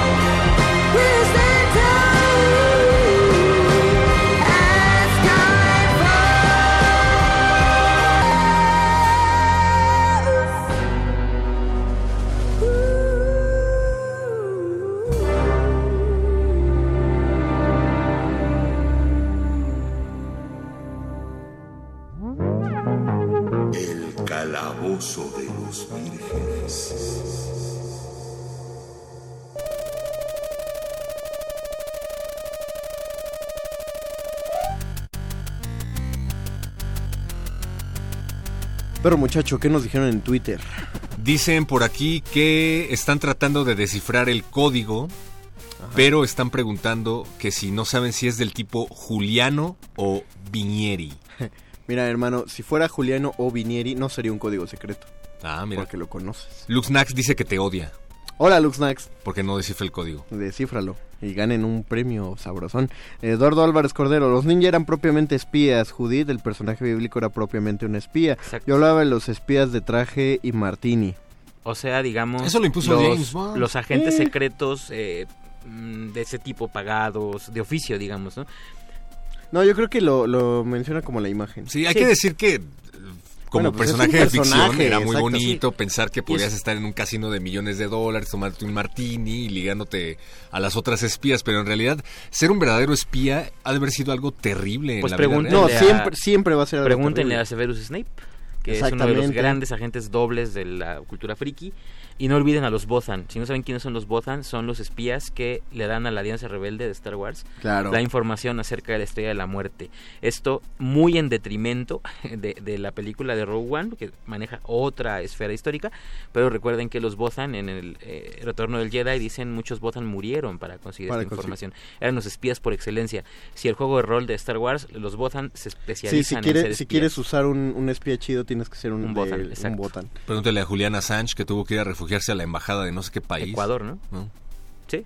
Sí, sí. No, sí es... este, Latinoamérica. Pues si te das cuenta, James Bond es el único personaje espía. Y de hecho, eh, el anterior a Daniel Craig, porque si algo me gusta del James Bond de Daniel Craig es que todo el tiempo está súper amargado. Y, y, mm, creo que eso es lo que le hace a un espía. Nick Fury está amargado. eh, la viuda negra está amargada. O sea, un, un espía bien Jason formado. Bourne, el de Jason Matt Damon, Bourne, el de Matt pobre, Damon. pobre hombre. Este, ah, pues hasta la película de los infiltrados. Claro. No, no, voy a, pues el gran spoiler de la película, si no la han visto, es que quien menos pensabas que era un, un infiltrado, un espía, resulta que ha sido el gran infiltrado durante toda la trama. Eh, es el de los mejores plot twist que he visto en una película y también es un tipo profundamente amargado, entonces Nick Fury. sí. No te puede no, no- no te puede dejar nada bueno ese trabajo súper interesante, pero pues eh, sacrificar todo. Dice Apolo de, de Hell, se va a echar un tiro con Víctor porque dice Skyfall de Adele, el mejor tema musical del 007 hasta la fecha y la actuación de Daniel Craig lo complementa aún más. Estoy de acuerdo con Daniel Craig, peléate con Víctor No, en realidad no, no- no hay, no hay nada que pelear. Eh, La música es una cuestión de sensibilidades. Hay gente a la que le gusta muchísimo la voz de Adele en esa canción y le gusta mucho la canción. A mí mí, me encanta. en lo particular, aunque me gusta la voz de Adele y posiblemente la letra de la canción me gusta, la combinación para mí no es la mejor. es a mí me pasa con Adele que siento que siempre está cantando la misma canción. Yo tengo esa, esa percepción. No. Pero, pero bueno, es Y una, Lalo es Luis una se ríe. percepción. ¿De qué te ríes? ¿De que le das la razón? A mí ¿O me pasa que- eso con Radiohead. sí. Te está mejor la de pasar. Spectre de Radiohead, el Zarco. Ah, Radiohead sí. es aburridísimo. ¿Por qué les gusta esa banda? Qué oso. A ver, y ahorita te van a llevar los acólitos de Tom York, van a empezar a llegar y van a decir que Sí, los hipsters. ¿Qué pedo con el Van a pedir tu cabeza que fue de Radionam y no voy a dudar en dárselas. Tiene, pero tiene razón. Él o yo. Tú. Ah. no, sí, sí. tío, o sea, de Radiohead yo escucho las... Bueno, ya es otro tema ese, ¿no? Sí, ya no basta, porque esto Da- puede acabar Daniel muy Felipe mal. Vázquez Román, la mejor canción de la saga Bond, Tomorrow Never Dies. El mañana nunca muere y además también es un peliculón. Lo único malo es el James Bond. Pierce, Pierce Brosnan era bueno, ¿no? No es mi favorito. Me, no me, me molesta mucho ese eterno gesto de no pasa nada. Estoy en control de la situación. Eh, Daniel Felipe Vázquez, eh, el, The World is not enough. El mundo no es suficiente. Luxnack, se supone que tengo que estar editando y no puedo concentrarme tratando de descifrar el código. Ah, por razón me odia. Eduardo Álvarez Cordero, todos tenemos un espía interno. Lo liberamos cuando stalkeamos a nuestra pareja o revisamos su teléfono. Ah, eso no sí. se hace, Eduardo Álvarez Cordero. No, eso, eso es ser, eso no es ser un espía. Eso es ser... Hacker. No, No, no, tampoco, ojalá es no, eso es este, ser inseguro es, y sí, lame. eh, ajá, lame, ándale. Sí, no, Sí, el no, español mano. tiene una palabra buena que represente a lame. Patético. No, no, no, eso... Jonathan, eh, Milka Nava dice, Jonathan Payne es genial, el más bello. ¿Quién es Jonathan? No sé, ¿O Pone? ¿Jonathan Pone? no, no sé. Ilústranos, Ah, Milka sí, Nava. por favor. Digo, Pine. Jonathan Pine. ¿Quién es Jonathan Pine? Ilústranos, por favor. Luxnack, yo también pienso eso de Adele, de que siempre canta la misma canción. Y también concuerdo con Héctor Castañeda. Redhead apesta, me vale. ¿Qui- ¿Quién es Héctor Castañeda? ¿Quién es ¿Lo Héctor Castañeda? No sabemos, pero Perro Muchacho opinó eso, Luxnack. No Aarón. Barreto dice, yo no soy hipster y me gustan mucho los primeros tres discos de Radiohead. Ah, te No voy a es el decirte que sí lo eres. No es tema, Basta, no, basta, vamos a, no vamos a adentrar en eso. Detente Les ahí. decía, había un juego de NES, o sea, de, la, de, de los viejitos de espía contra espía. Las capsulitas estas que mencionaban de MTV sí eran buenísimas porque era un Mad espía... TV. De Mad TV, es cierto, era de Mad TV. Un espía negro contra un espía blanco y se, se hacían triquiñuelas ahí, ¿no? Y Ajá, eran muy... Era muy divertido. En, en el videojuego tenías que meterte a distintas habitaciones, o sea, est- era estática la habitación, cambiabas a otra y ya estaba. Era una casita como de cuatro habitaciones. Lo que tú tenías que hacer era setear o preparar trampas para... Tú escogías si eras el espía negro o el blanco, entonces por turnos preparabas trampas tratando de anticipar por cuál puerta iba a entrar el otro espía. Pero al mismo tiempo tú tenías que salir por otra puerta para que el espía entrara a la habitación, pero al salir por la otra puerta tenías que recordar dónde había estado el otro espía, porque es probable que él te hubiera dejado una trampa en otra habitación de la casa. Órale, suena Ento- muy bien. Sí, era como un ajedrez de una sola pieza, cada uno de los dos jugadores, y entonces era divertidísimo, era de estos juegos eh, de, de gráfica super chafa, porque era como un dibujo de Paint, súper plano, pero te mantenía por horas justamente entretenido tratando de descifrar las trampas del otro espía. Y a la par, ¿ustedes recuerdan el nombre de Carmen Sandiego? No. ¿No les suena? Había una caricatura que pasaba, que pasó por un tiempo, no me acuerdo si en Canal 5 o en Canal 7, yo le voy al 5, que la caricatura se llamaba ¿Dónde está Carmen Sandiego?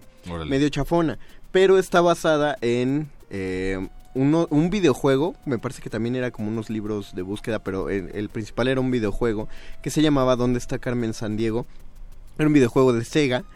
Excelente el videojuego también porque simplemente era, eh, simplemente era de los llamados point and click. O sea, tú apuntas a un lugar y cliqueas. ¿Y de qué iba? Tú tenías que encontrar a un espía secreto que eran como los minions. Porque el, el mayor espía para que acabaras el juego era la super espía Carmen Sandiego.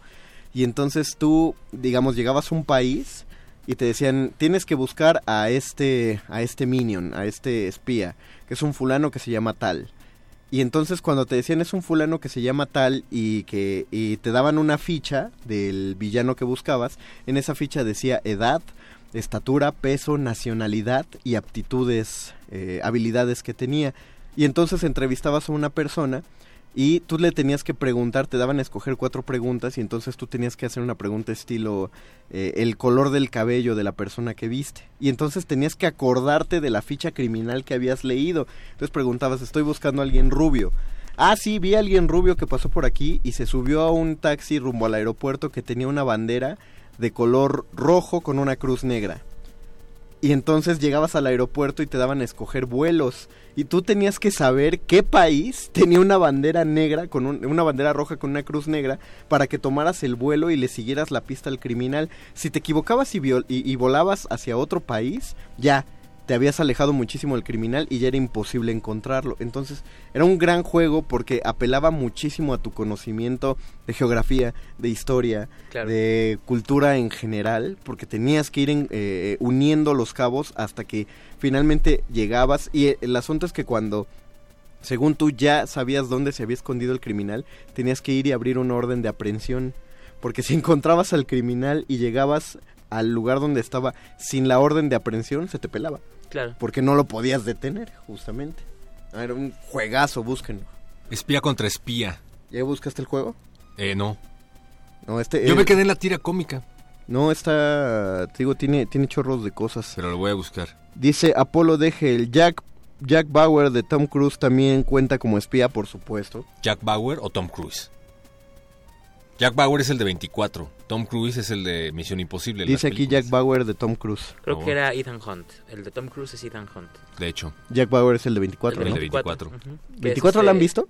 Eh, yo pedazos. Eh, Me gustaba ese formato como de que era tiempo real. Era tiempo real. Pero, pero nunca lo he visto. Pero lo que no me parecía tan real era el hecho de que, o sea, nunca iba al baño. Ajá, Jack 24 Bauer, horas o sin ir al baño, eso estaba... Hace- te- Ahora que Bueno, lo a lo mejor se lo hace a en uno- ese momento lo para hace a uno pensar, ¿no? Inserta aquí el meme de Pikachu, ¿cómo no? Oscar de Iztacalco marcó a cabina para recomendar, adivinen. ¿Qué? Espía contra espía. Ah, muy bien. Muy Saludos, bien. Oscar de Iztacalco, vecino mío. Eh, Aarón Barreto, antes de hablar de la guerra, de la guerra gordita, de la güera gordita Adele, dice, esta Madonna y Garbage mil veces mejores. Pero Adele es chida. Sea, vas a decir que es mala solo porque es gordita, ¿qué pedo? O sea, ¿no estás viendo la gente que está en esta cabina? Y somos buenísimas personas. Somos y buenísimos en lo que hacemos. ¿eh? Exacto, Por hasta... cierto. Eso me excluye. Hasta programas de radio tenemos. Perro, perro muchacho era gordo hasta antes de entrar a Resistencia De hecho, es un Modulada. gordo de closet. Exactamente. Por favor. Gordo Antes de entrar a Radio UNAM, porque no pagan ya. Milka Nava, The Night Manager, la serie Jonathan Pye, el protagonista. Ah, no Ah, la eso conozco. era, ¿no? Mira, ¿no? The Night Manager, la voy a buscar. Hugo Irineo, yo conocí a Carmen Sandiego por los juegos. No me vas a dejar mentir, Hugo Irineo, era un juegazo. No hemos hablado de Nick Fury, ñoño Master. Tienes dos minutos para hablar de Nick Fury, pero se acaba el programa. Ah, me gustaba. mm, Creo que a nadie le interesaba Nick Fury hasta que lo retoma el universo Ultimate, que es el moreno que todos conocemos por las películas de Marvel. Y vieron que tuvo tanto éxito que ahora lo retomaron en el universo canónico de Marvel, pero en güero. Y ahora asesora a Punisher, asesora a los Vengadores. Y es un badass. Me gusta mucho Nick Fury. Que- Y tiene unas de las- una de las escenas más icónicas de los cómics que es esta página doble sin diálogos, en donde se te da a entender que tiene un momento sensual con otra espía, pero que estaba tan satanizado en esa época que decidieron quitarle los diálogos. Ah, de hecho, Nick Fury tiene un... Nick Fury sí sale en el cómic este de Punisher de Madre Rusia, ¿no? Sí, claro, él es el que le da la misión. Sí, y es, es de los cómics más crudos que puede haber. Y sí es el Nick Fury, el, el, el güero. El güero. Pero con la personalidad del negro. Ajá. Como rudo y Ese como... es el más... No, si pueden leer Madre Rusia de Punisher, Punisher. eh, manden a los niños a dormir porque sí es un... Una joya. es maravilloso. Y nada más como dato, el Nick Fury negro de la... eh, como lo ubicamos en el MCU y en los actuales cómics, es hijo. No es solo una reinvención, sí tiene que ver con el Nick Fury original, es hijo de ese Nick Fury. Órale. Pues nosotros ya nos vamos. eh, nadie descifró el código. No hay premio esta noche, pero esperen más de los códigos secretos. ¿Pero lo vas a decir? Calabozo. No, Ah, no, amigos, no. así que chiste. Descifrenlo, exactamente, así que chiste si lo digo. Descifrenlo. Agradecemos a Andrés Ramírez que tomó la operación de esta consola y a la Lolui que estuvo allá afuera lanzándonos los fondos y nos va a lanzar lo que pueda sonar de la última rolita. Gracias, perro muchacho, por haber estado aquí. Gracias, Víctor, por haber estado aquí. Gracias, Don John Master, por haber estado aquí. Lo último que va a sonar es un rolón que no hemos escuchado casi en 19 años, más o menos. Es de Limp Bizkit. Ustedes son muy jóvenes para Ah, recordar claro. esa banda, pero Limp Bizkit hizo el tema de la película de Misión Imposible 2, cuando Tom Cruise todavía era muy joven eh, para hacer al personaje, antes de que tuviera que demostrar que todavía tenía edad para hacerlo. Así que vamos a escuchar, eh, pues, Take a Look Around de Limp Bizkit. En ese soundtrack también aparece Metallica Sí. con la primera canción que se les filtró a Napster y ahí empezó la guerra de Lars contra... Y buenísima también esa rol. Era de las mejores que tuvo Metallica, de hecho. Pues sí, es lo mejor que ha hecho en muchos años. Sí. bueno, vamos a ir a Limp Bizkit. Nos despedimos. Muchas gracias. Eh, Recuerden. Resistencia empieza mañana a las 8 de la noche. Chao, vírgenes. Thank you.